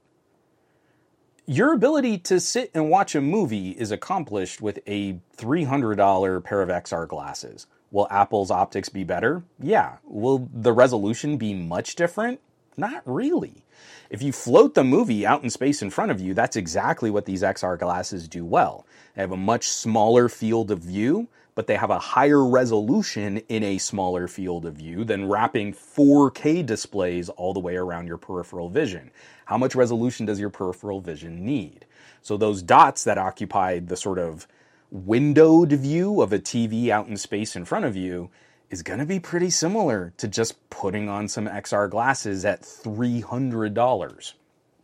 That's what I mean. It's like, if it's just for this kind of passive floating window style entertainment, we have solutions that are open AR optics. They're not as fancy as the mixed reality pass-through, and they probably aren't going to fit all faces as consistently as what Apple can kind of fit for your face. But at 1/10 the cost, actually technically 1/12 the cost if you pick up like a first-gen X-Real Air, what is it that we're trying to accomplish? Right now, the Apple's mixed reality headset is a very sort of passive consumption kind of experience. And I hope it gets better. But, you know, if you really want a game, at some point, you're going to have to pair a controller with it. Or maybe a pair of controllers. Now, I hear those are really bulky and cumbersome and hard to use. But they seem to do so much better when you want to do something more immersive and interactive with your headset. So, not great. Not great. The SGGQA podcast is brought to you in part by Me Audio. So here's the deal. If you've ever seen me in a live stream or in an interview or some other kind of video, you've probably seen me wearing some fancy earbuds. For the last couple years, my work buds have been almost exclusively from Me Audio. Excellent drivers, fantastic accessories, and both my wife and I had our ears scanned by the folks at Me Audio for custom molded ear tips. Super comfy. The MX line of Pro in-ear monitors is one of the easiest lineups to understand, starting at $60 and built around actual professional use. Detailed sound and durable construction, but also with some fun options like customizable faceplates. Even if you're not working on stage or in studio, Pro solutions like these are fantastic audio options, and they don't need to break the bank. And the company also supports a lineup of consumer gear with options for true wireless and noise-canceling Bluetooth earbuds, adapters for TVs to stream your audio to nicer headphones, and headsets for kids to help control the volume on fresh, developing ears. I can't stress that last one enough.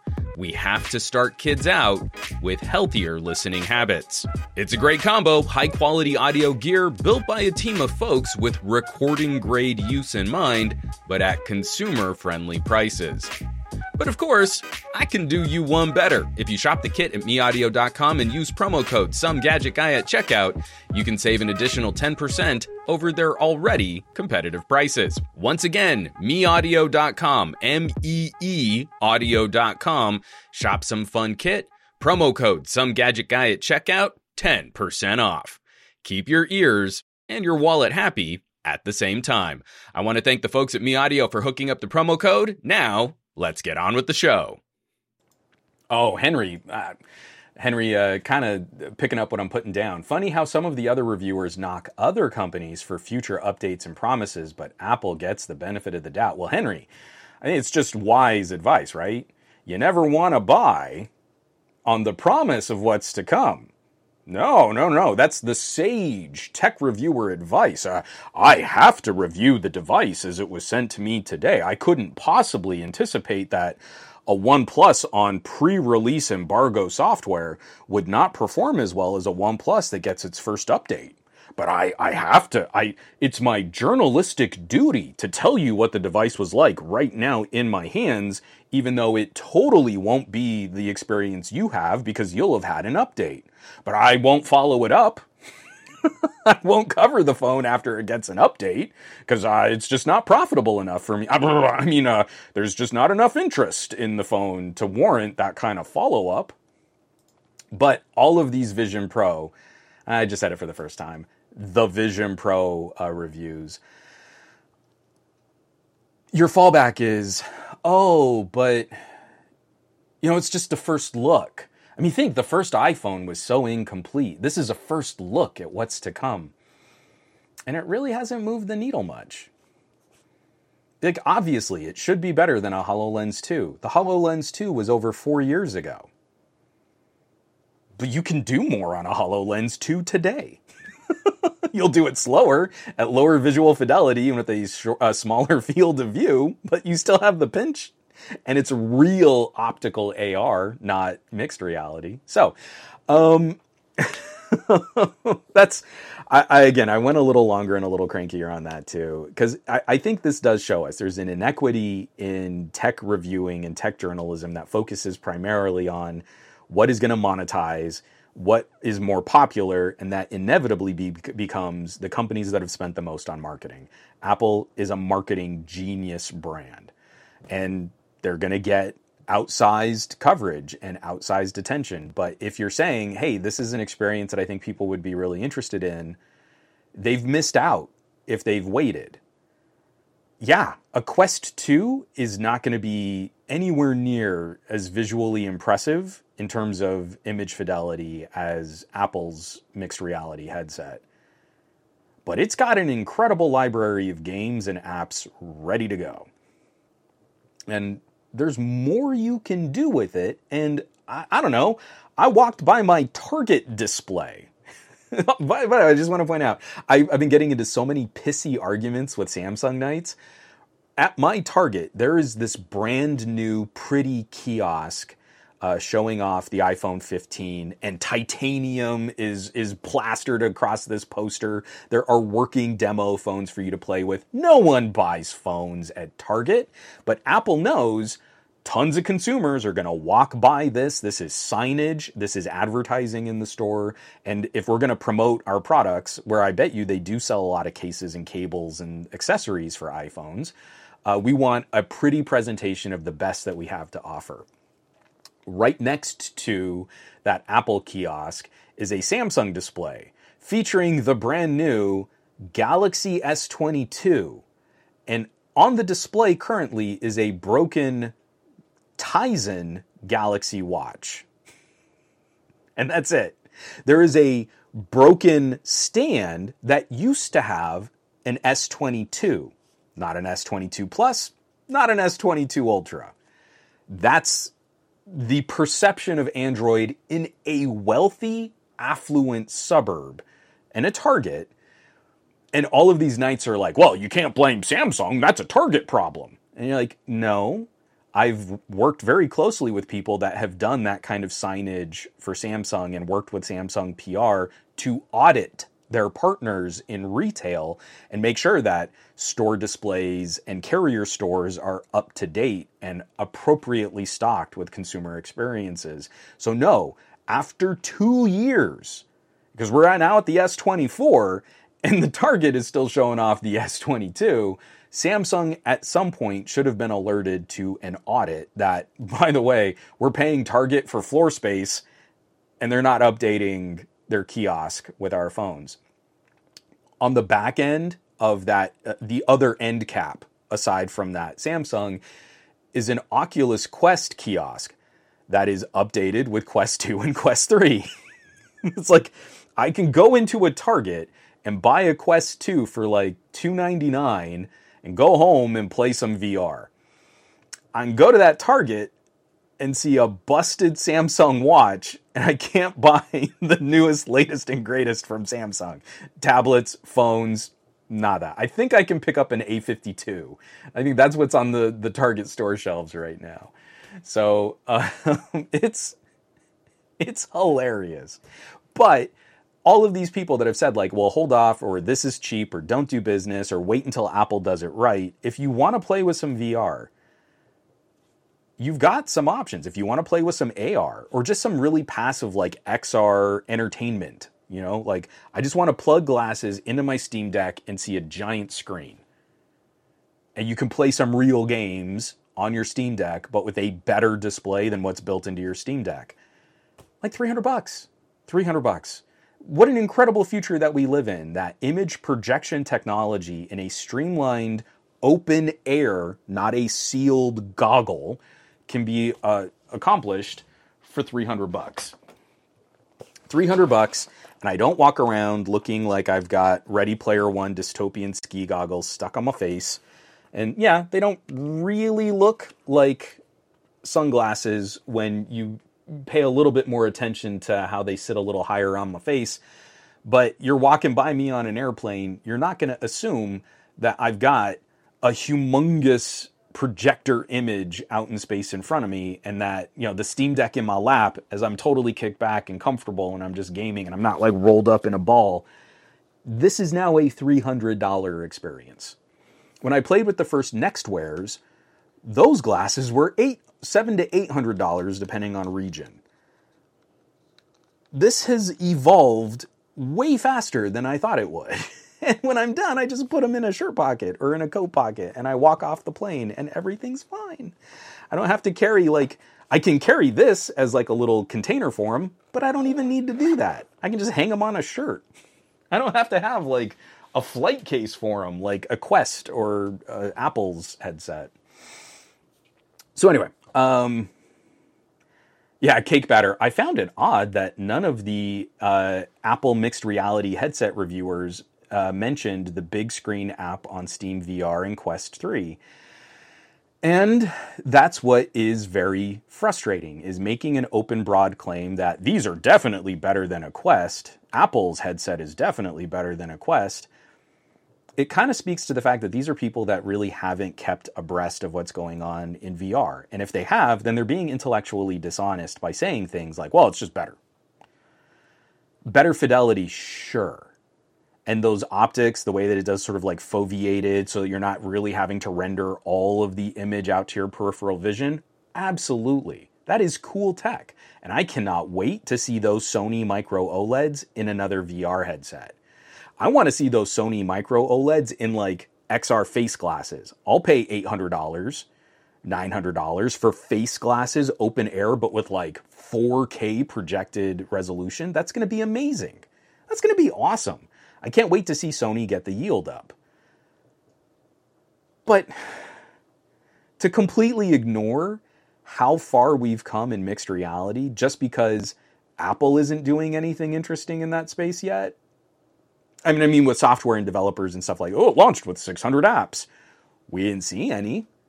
I saw someone placing kitchen timers over boiling pasta. That was cool. I mean, I have a smartwatch and I can run multiple timers on my phone and I have a smart display and I get it. It's cool that I can put one timer over one pot and another timer over another, but you're not selling me on the future of AR.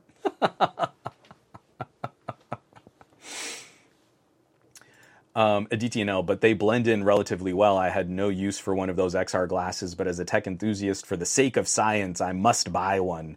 And it's a good time to also look at like the last gen XR headsets. I like what Xreal is doing with the Air 2 and the Air 2 Pro, but the fact that you can pick up the original Xreal Air for $299 is pretty stonking great. I would probably put Xreal above Rokid for their older headsets. I also do have the Rokid Air, and they do have those little diopter adjustments, but I feel the image quality and the speaker quality on the Xreals will probably do you better. And same thing, the older TCLs, they're not as cheap as the Xreal Airs. Come on, I gotta reach. But they're also a really solid option. I want to say these are more like $350. Someone please correct me on that. But these are the older TCLs. So they also have a minor refresh for higher frame rate. But the same, it's like you can kind of look like a goob if you just want the optics to be completely open. I don't think this looks great, but this is a very clear, transparent way to kind of look through. And then if I want to make them a little darker, I've got magnetic clip-ons. And again, when you scrutinize them, you can see these are not regular sunglasses, but they are so much more discreet just in kind of walking past other people, those kinds of momentary experiences. All right, I'm gonna stop. I'm gonna stop being all cranky here. Muppinish, yeah, the Xreal speakers are pretty great. I was surprised. The TCLs and the Xreals are really good. The Rokid Airs, the first Rokid's not super great for audio either. geek maddened reviewers wearing them for grocery shopping. They are trying to find problems for the solutions Apple shows in their marketing products. The only reason I'm laughing about that is in my video where I talk about 10 years of Apple hype. Let me see if I can pull this up on YouTube. Let me just literally type in hype. So this video here, if YouTube decides that it wants to load, come on YouTube, you can do it. Give me a thumbnail, YouTube. 10 years of out-of-control hype, Apple tech journalism, and a decade of out-of-control hype. One of the things that I point to in this video came shortly after the release of Google Glass. And it's someone who's making a mock-up on what Apple eyeglass would look like. And one of the things that they put in there is object recognition. They were assuming that in the next year or two, Apple would come out with sleek glasses like Google Glass, and that as you're walking around, you could do things like scan produce at the grocery store. And they did this really cute little mock-up, and it's so Photoshop basic. But it's a photo of a produce stand with a gray box with plain white text. I think it was like Times New Roman, and a gray arrow pointing to a watermelon, and it says watermelon and a price on it. That's the kind of hype we have just been casually delivering. Apple is going to rock our socks. Apple is going to change AR. So I was just laughing. You're like, we've now finally gotten to some kind of headset that you can wear around a grocery store. And I bet you it still can't do what Apple aficionados were claiming would happen 10 years ago on an Apple headset. But again, they were promising a Google Glass style headset that would be capable of recognizing that's a watermelon, and in this store, a watermelon will cost this much. That's not a thing. Apple's mixed reality headset can't do that. All right, sorry. I got sidetracked one more time. We are done talking about Apple. Let me take one more drink of water, and we can run just a little bit long here because I would like to talk about OnePlus 12R. I know I kind of buried that when we shifted out of the news block here, but one more drink of water, and we'll catch up.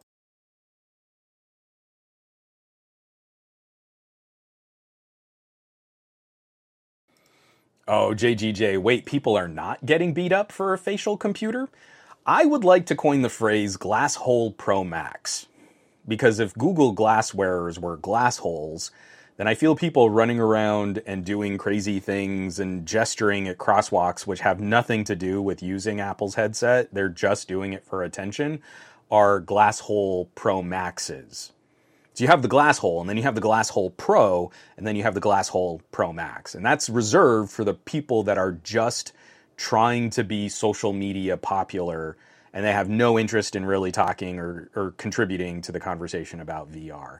And just like we saw articles on Google Glass, there's no way to know what they're doing with those cameras, right? We were real concerned about those glass holes, those nefarious Google users.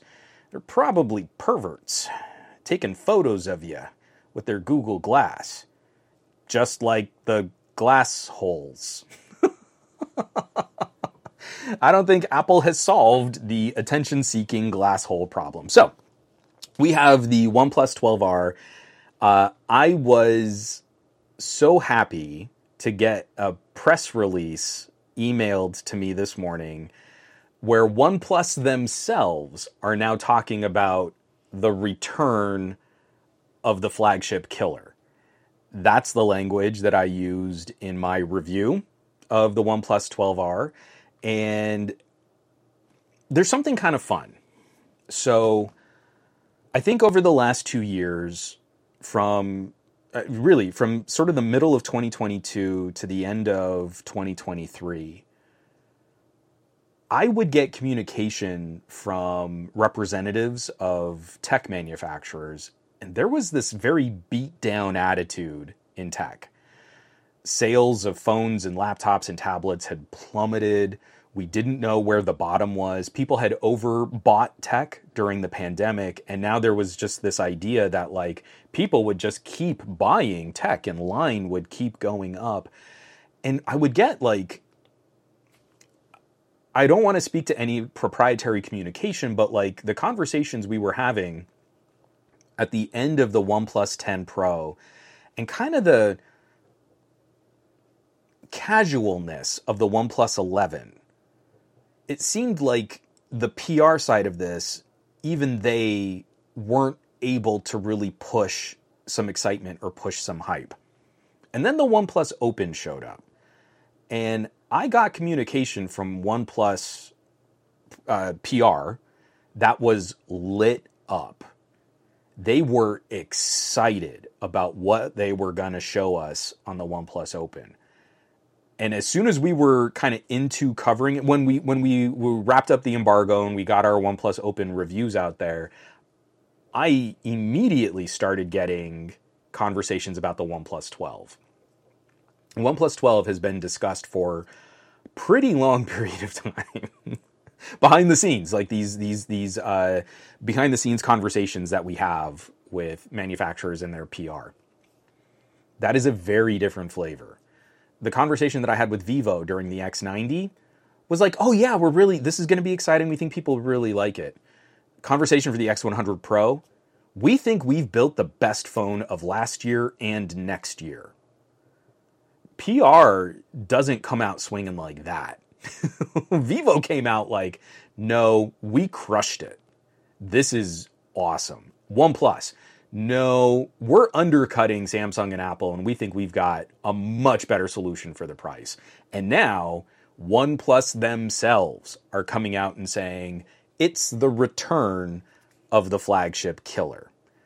We do not get a lot of options like this in North America.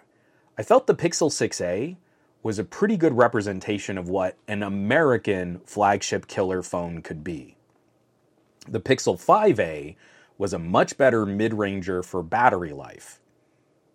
If you had more modest needs, if you just really wanted 2 days of runtime under pretty consistent use, the Pixel 5a did that. Pixel 6a came out with a Tensor, and it was a much higher performing but lower battery life phone. That's a flagship killer. It has the same flagship chip. It has a couple build and camera compromises. It kills the flagship for performance. And that's what OnePlus is accomplishing with the 12R. Apple and Samsung do not have proper competitors for what OnePlus is doing at each of their price tiers. So you've got OnePlus 12R, you've got 11, you've got 12, and you've got Open. And in the United States, each one of those tiers punches so hard above its price tag. Like the OnePlus Open is just an incredible foldable. It has a few compromises. People can point to those compromises. But it also undercuts the price of the Z Fold and the Pixel Fold. So that's a balance. The OnePlus 12 doesn't really have any compromises against an S24 Plus, but it radically undercuts the price. And now, the 12R does join some of those conversations about like camera sensors and, oh, there are a few things that I wish this phone had, or wireless charging. But it's doing battle against Samsung's A54 and Apple's iPhone SE. There is no world where this phone loses any fight against an iPhone SE. The iPhone SE is such a terrible phone to sell at almost $500. There is such a huge gap in Apple and Samsung's strategy, and it's like OnePlus is just leaning on that as a pain point. They're just digging right exactly in the pressure point where Samsung and Apple do not have solutions.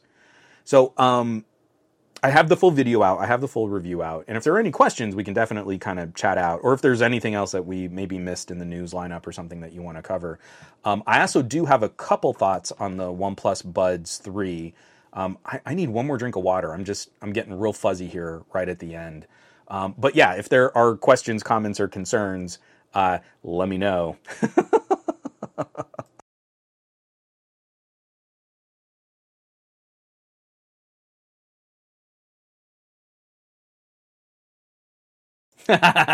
Geet Madden.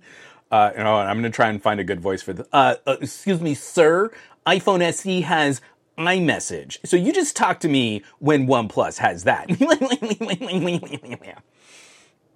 I feel like that's the reply you would get from someone who wears blue bubbles as like the defining aspect of their personality. I've defined my life by whether or not someone sees my text message show up as a blue bubble. I mean, it's real bad. You have to go down to an iPhone 13, and Apple still mostly loses in performance, in battery life, in charging tech, in screen tech, the main camera sensor. You just can't keep up. OnePlus has delivered something that is just a brutally competitive point, and Apple cannot keep up. An A15 versus a Snapdragon 8 Gen 2, that's not a good fight for Apple. To be playing out now with a phone that still has a lightning connector and is 2 years into its support lifecycle, and here's full MSRP $499, but it's really easy. I got two comments from people who pre-ordered the iPhone 12R, and I think the lowest I've seen so far was someone sending in a busted phone, and they were still getting the phone for like $350. $350 for a Snapdragon 8 Gen 2 and one of the brighter phone displays. That's a real good buy. I know there are some other compromises that we need to talk about on a flagship killer, but just dollars to donuts, I can't beat that. $350. So it's pretty tough. Oh, JGJ, I'm dreading the day Apple gets rid of Touch ID from the next SE model. I wonder what they're going to do. I think it's going to end up being a recycling of the frame for the iPhone 13, the smaller version of the iPhone 13.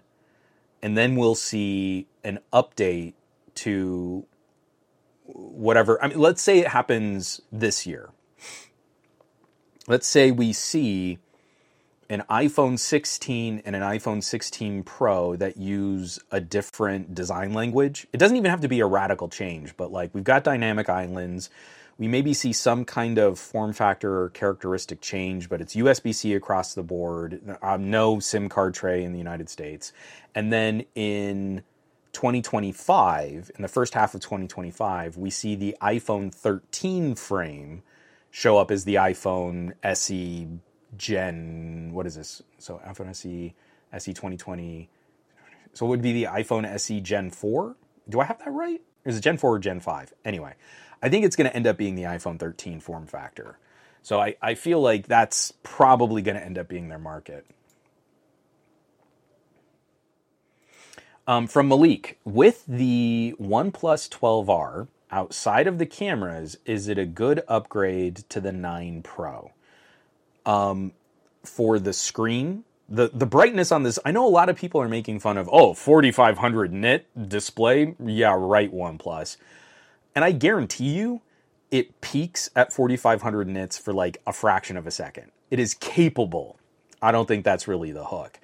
When you get it outside, this is the brightest display I currently have in operation, and I really want to see some good comparisons. I bet you the S24 Ultra has a clearer screen to read in bright sunlight, but I bet you the OnePlus 12 murks the S24 Plus, because the S24 Plus is not using the fancy new glass that the S24 Ultra has. So, okay, OnePlus 9 Pro, you're definitely getting a better screen. You're getting a comparable main camera, but the OnePlus 9 Pro can do 8K and can also do 4K 120. So yeah, the cameras are definitely a win for the OnePlus 9 Pro. The OnePlus 9 Pro also has video out through the USB-C port. So if you have like power user needs where you need to plug into another display or XR glasses, the OnePlus 9 Pro is going to be better. But the performance, significantly better for the OnePlus 12R, and the battery life and charging, incredible upgrades over the OnePlus 9 Pro. So if you're not hitting the cameras a lot and you don't need video out through the USB-C, then yes, there is a good 12 going from a OnePlus 9 Pro to a 12R. That is actually a pretty good transition as a daily driver, hot rod, high-performance phone. I would make that play, but that is with a few those caveats. It is less power user and it is less camera user, but it's a really good pocket computer, and it's an incredible accomplishment for the price. Geet Madden, I would say the 13 mini is a good device, but 60 hertz, smaller screen, lightning, but then you have the benefits of iOS with shortcuts and AirDrop. I don't know that AirDrop is that big a draw. Again, it's like you can only use it with iPhones. I have nearby share now, Quick Share, on my Windows PC and on my Chromebook. And if I can't fall back on Quick Share, I can still send files over Bluetooth and Wi-Fi Direct.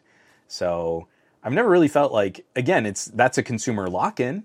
If you're on iOS and you only talk to other people on iOS, then cool. But if I take a cool photo of you and I want to send it directly to you, iPhone can't receive it. iPhone is broken. So that's pretty rough. From KMK0, have you tried any desktop mode shenanigans with the 12R? I've tried, but it doesn't support video out through the USB-C.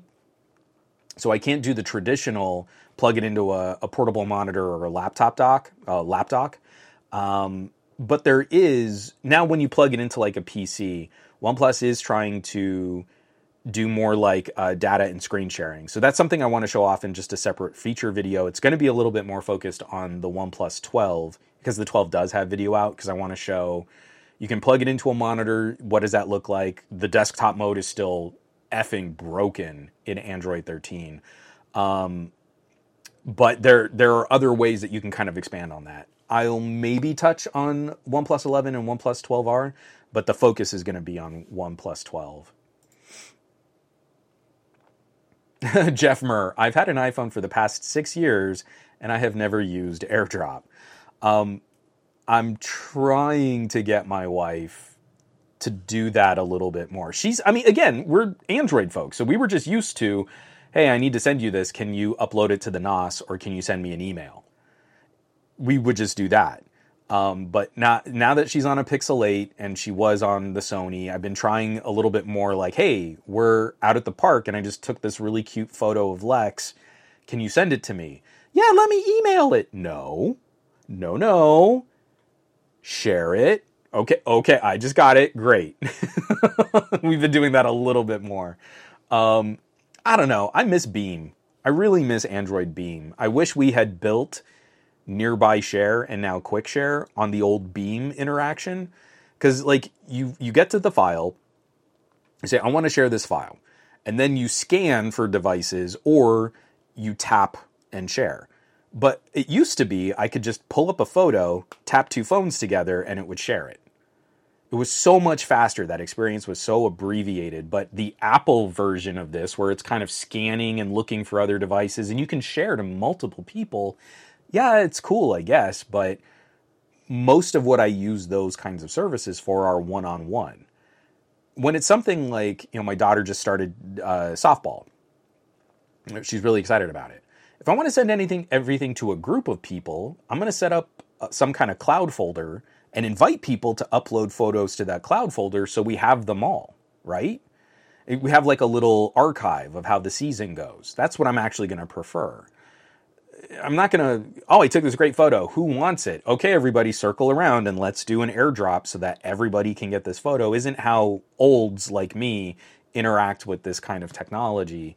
So I really do miss the Android tap and share, tap and pair kind of solution.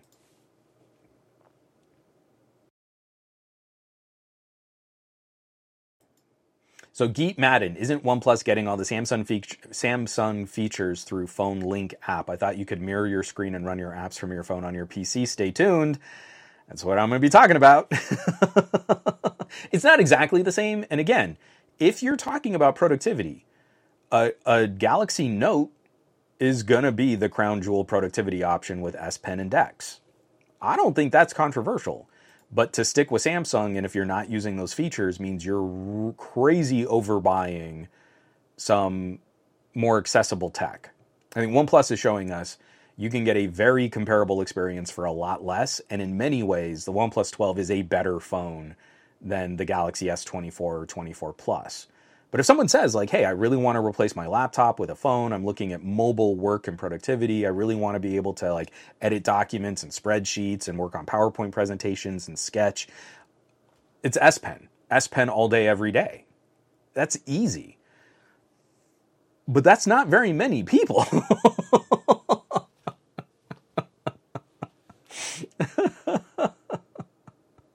So, JGJ, how are your adventures going on Linux? Unfortunately, I hit a brick wall. I was trying to build a Linux machine to take over for my Plex duties, and I really wanted to use it as an image server. But the way that Linux handles drive mapping is insanely frustrating. So I've now gone through 3 different Linux distros trying to find a solution to map my network drives. On Windows, Windows is really bad at being a headless server. I'm constantly having to wake up that server if it goes inactive for too long. It doesn't matter what I do to the hibernation settings, something will happen. I'll have to walk upstairs and I'll have to push the power button, and then the server starts working again.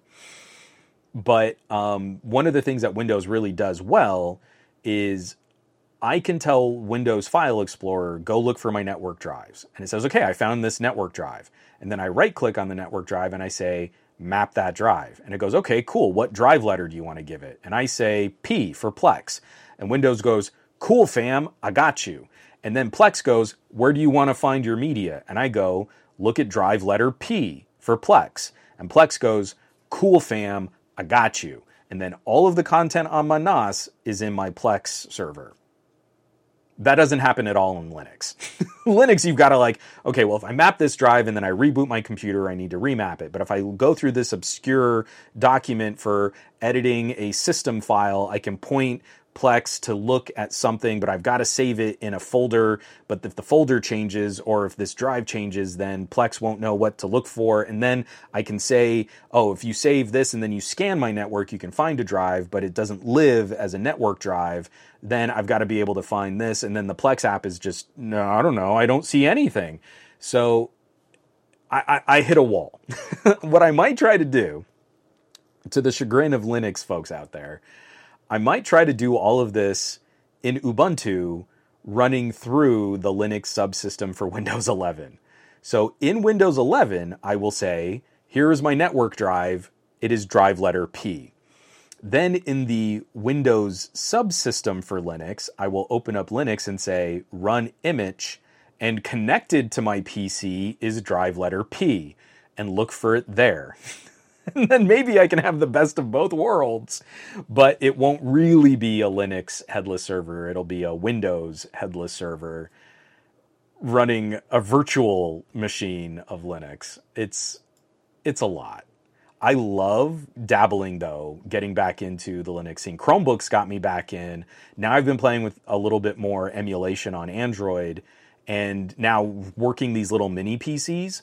If you don't have the kind of networked solutions that I'm playing with right now, I would highly recommend buying a mini PC, scrubbing Windows off of it, and then running a mini file server directly from that box. But the more you start getting into different NOS solutions, different network solutions, and having sort of like a server that lives separate from the storage, Linux is a lot more complicated to get up and running. Sorry, I've been working on it, but I have not come to a solution yet. Oh, so Jeff Murr, this is exactly the problem that I'm trying to avoid, though. So Jeff Murr says, I'm one of the olds, and I share my photos at a distance by just texting them or using Telegram now, whatever it is I want to share. So the problem is I'm on an Android and someone else is on an iPhone. They're going to get a text of an image that looks like hot garbage. And it's been a real issue trying to get every single group of parents on some kind of alternative messaging platform because most of them are iPhone users. The Android users totally get it. You want to be on Telegram, you want to be on Signal, you want to be on WhatsApp. Sure, that's a problem. We're all on different messengers, but yeah, that's great. We know why there are these other capabilities and these other services that you want. It is literally that direction. Trying to send a photo to an iPhone when you don't have an iPhone is flipping miserable. And there is no solution except sending it up to the cloud and having them download it. Because iPhones are proper broken and they can't support real standards like file transfer over Wi-Fi Direct, Bluetooth file transfer, or Apple still hasn't implemented things like RCS, where I could text you a photo that would look better. We did a Dia de los Muertos celebration at my daughter's school. A couple of the moms all have iPhone Pros. Ask me to take their photos. And we're in these like dark, the kids did an amazing job like decorating, and it was just a really, really lovely event. They had mariachis playing out in the schoolyard. It was great. I shot a little video of it on the Patreon. You can actually see the video that I stitched together. So I had the mariachis just for an entire song. As the sort of bass track, and then I would just put in, you know, like B-roll on top of it, like looking at the papeles picados and looking at all of the marigolds. So we walk over. There's this one little station that they wanted to get a photo of in front of all of these displays that the kids had done. And I walk over there, and they're like, "Okay, cool. Do you want me to take the photo with your phone?" And both of the moms turned to me like, "No, we want you to use your phone." You're like, okay, cool. So I pull out a Pixel 8 and I take their photos, and they're like, oh, wow, that's so nice. And you're like, I have no way to give you this photo, but I can email you, I guess. And they were like, okay, yeah, cool. That's great. Thanks. Bye. And so like, it's already a known entity in our little circle of parents. Like if you want someone to take your photo, don't hand Juan your iPhone. Let Juan take your photo with his phone and it's going to look better. But I can't give you the photo after I've taken it. So it's pretty great. JGJ, I think that many complaints about QNAP and Linux compatibility. I think there might be some communities that can help out. I'll see if there's someone who has any knowledge. I mean, I've been digging too. I wouldn't burn any time on this, JGJ. It really is not a function of QNAP. QNAP can show up as an SMB share. It can show up as I forget what the other NT something. It is a problem in Linux if you're trying to permanently map a network drive to a Linux computer. You need to go hoop jumping. There is no easy solution to connecting network storage to a Linux PC. It does not exist.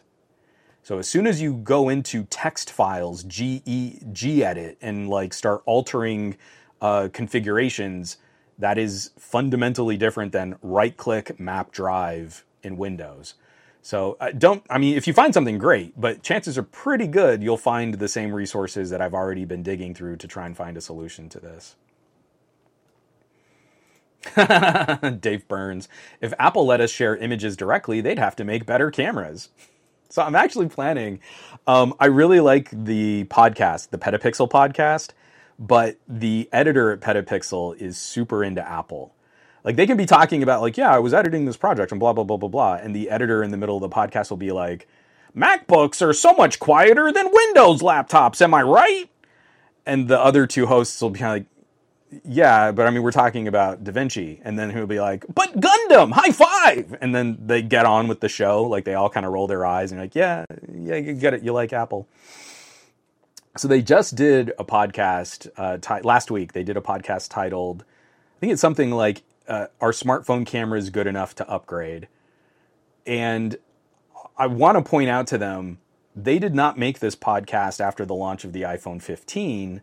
They made this podcast after the launch of the Galaxy S24. And they're talking about, well, I mean, like, you know, when we talk about cameras, we really talk about like sensors and optics and blah, blah, blah, blah, blah.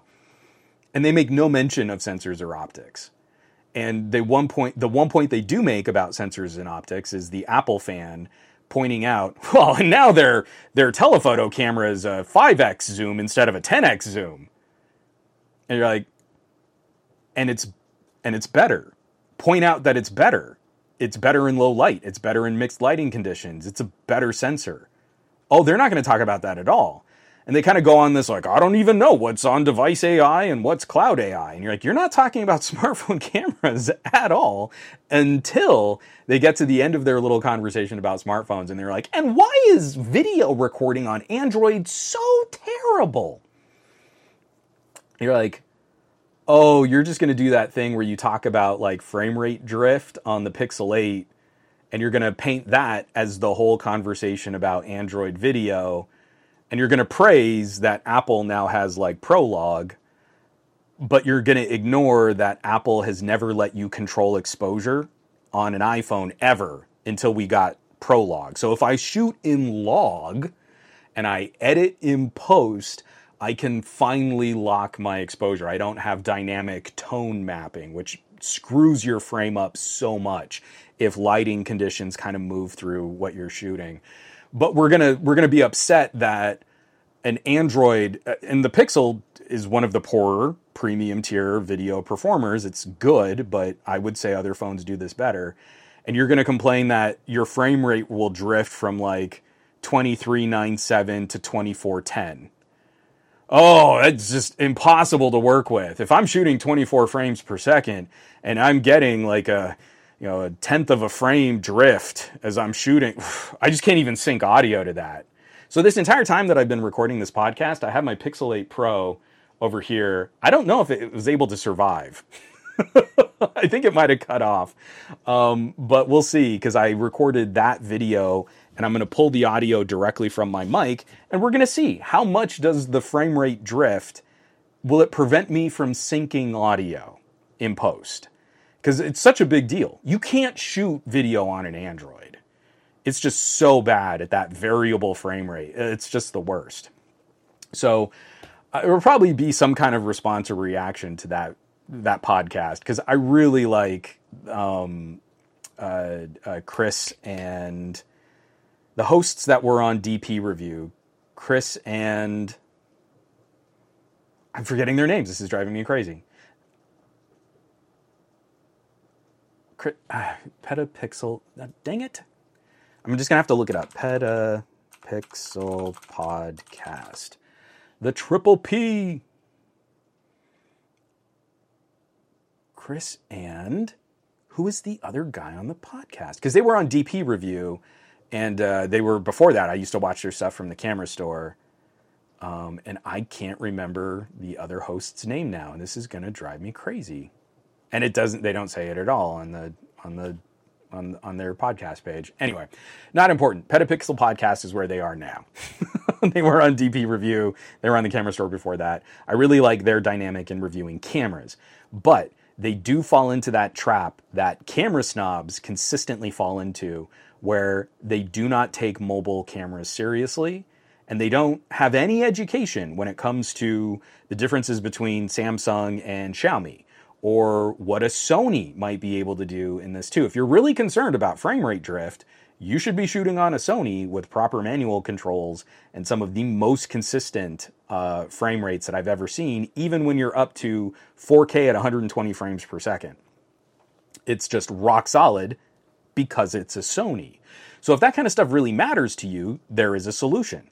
But you never hear camera guys talk about this because, well, I mean, obviously the iPhone's going to be the best. And it's really not. So anyway, lots of stuff coming to the channel. I had teased that we'd maybe talk about the OnePlus Buds, but my voice is actively failing, and we've gone a full half hour over what I was supposed to be doing on the show. So OnePlus Buds 3, I'm going to have a video out either tomorrow or the day after, Tuesday or Wednesday. We can talk about OnePlus's earbuds, which is, again, it's another great shot in the arm for not just OnePlus in terms of their phone tech, but also their accessories. Very competitive against other options near this price. Pretty good competition against buds that cost a little bit more. So we have that coming out. I've got some laptop coverage that's going to be coming out. I've got some mini PC coverage that's going to be coming out. I've got replies to podcasts that need to be shot and edited. And there's going to be some really cool stuff coming to the channel. I'm really excited. This is a really good collection of gear right now. And we still haven't even made it to MWC yet. This is blowing my mind that we're probably gonna be in line for some announcements, some really big deal announcements from like Xiaomi over the next couple weeks. I'm really stoked. This is gonna be really cool. So folks, thank you so much for tuning in. This was a really fun kind of ranty podcast to get through. So I'm glad we took this time. Yeah, have a great week. I'm gonna go rest my voice, drink some water and some hot tea. So I want you to do awesome with your technology. I want you to be awesome with your technology. Stay tuned for all of our fellow content creator pals, because they're gonna have a lot to say about some cool tech over these next couple days too. And I'll catch you back here next week for another episode of the Monday Morning Tech Chat Show on the SGGQA podcast channel. Take care of yourself so you can keep taking care of others. And I'll catch you back. I love you all. Recording voiceover, spoken word is truly one of my favorite activities. My second favorite hobby is photography. Now, the smartphone might be making us deaf, but we can't deny the awesome power of the phone as a platform for photography and multimedia creation. If you've been looking to improve your mobile photog skills, if you want to produce more professional content, or you're just looking to take your family photos to the next level, I wrote a book to help you out with that. Take Better Photos, Smartphone Photography for Noobs is available on Amazon Kindle, walking through the basic terminology of photography, covering the settings on your camera, discussing composition and inspiration, and I even include a long list of exercises and challenges to really hone your skills, all with some helpful example photos and diagrams. Search for Take Better Photos, Smartphone Photography for Noobs on Amazon, or use the quick link bit.ly/betterphotosbook to grab your copy today.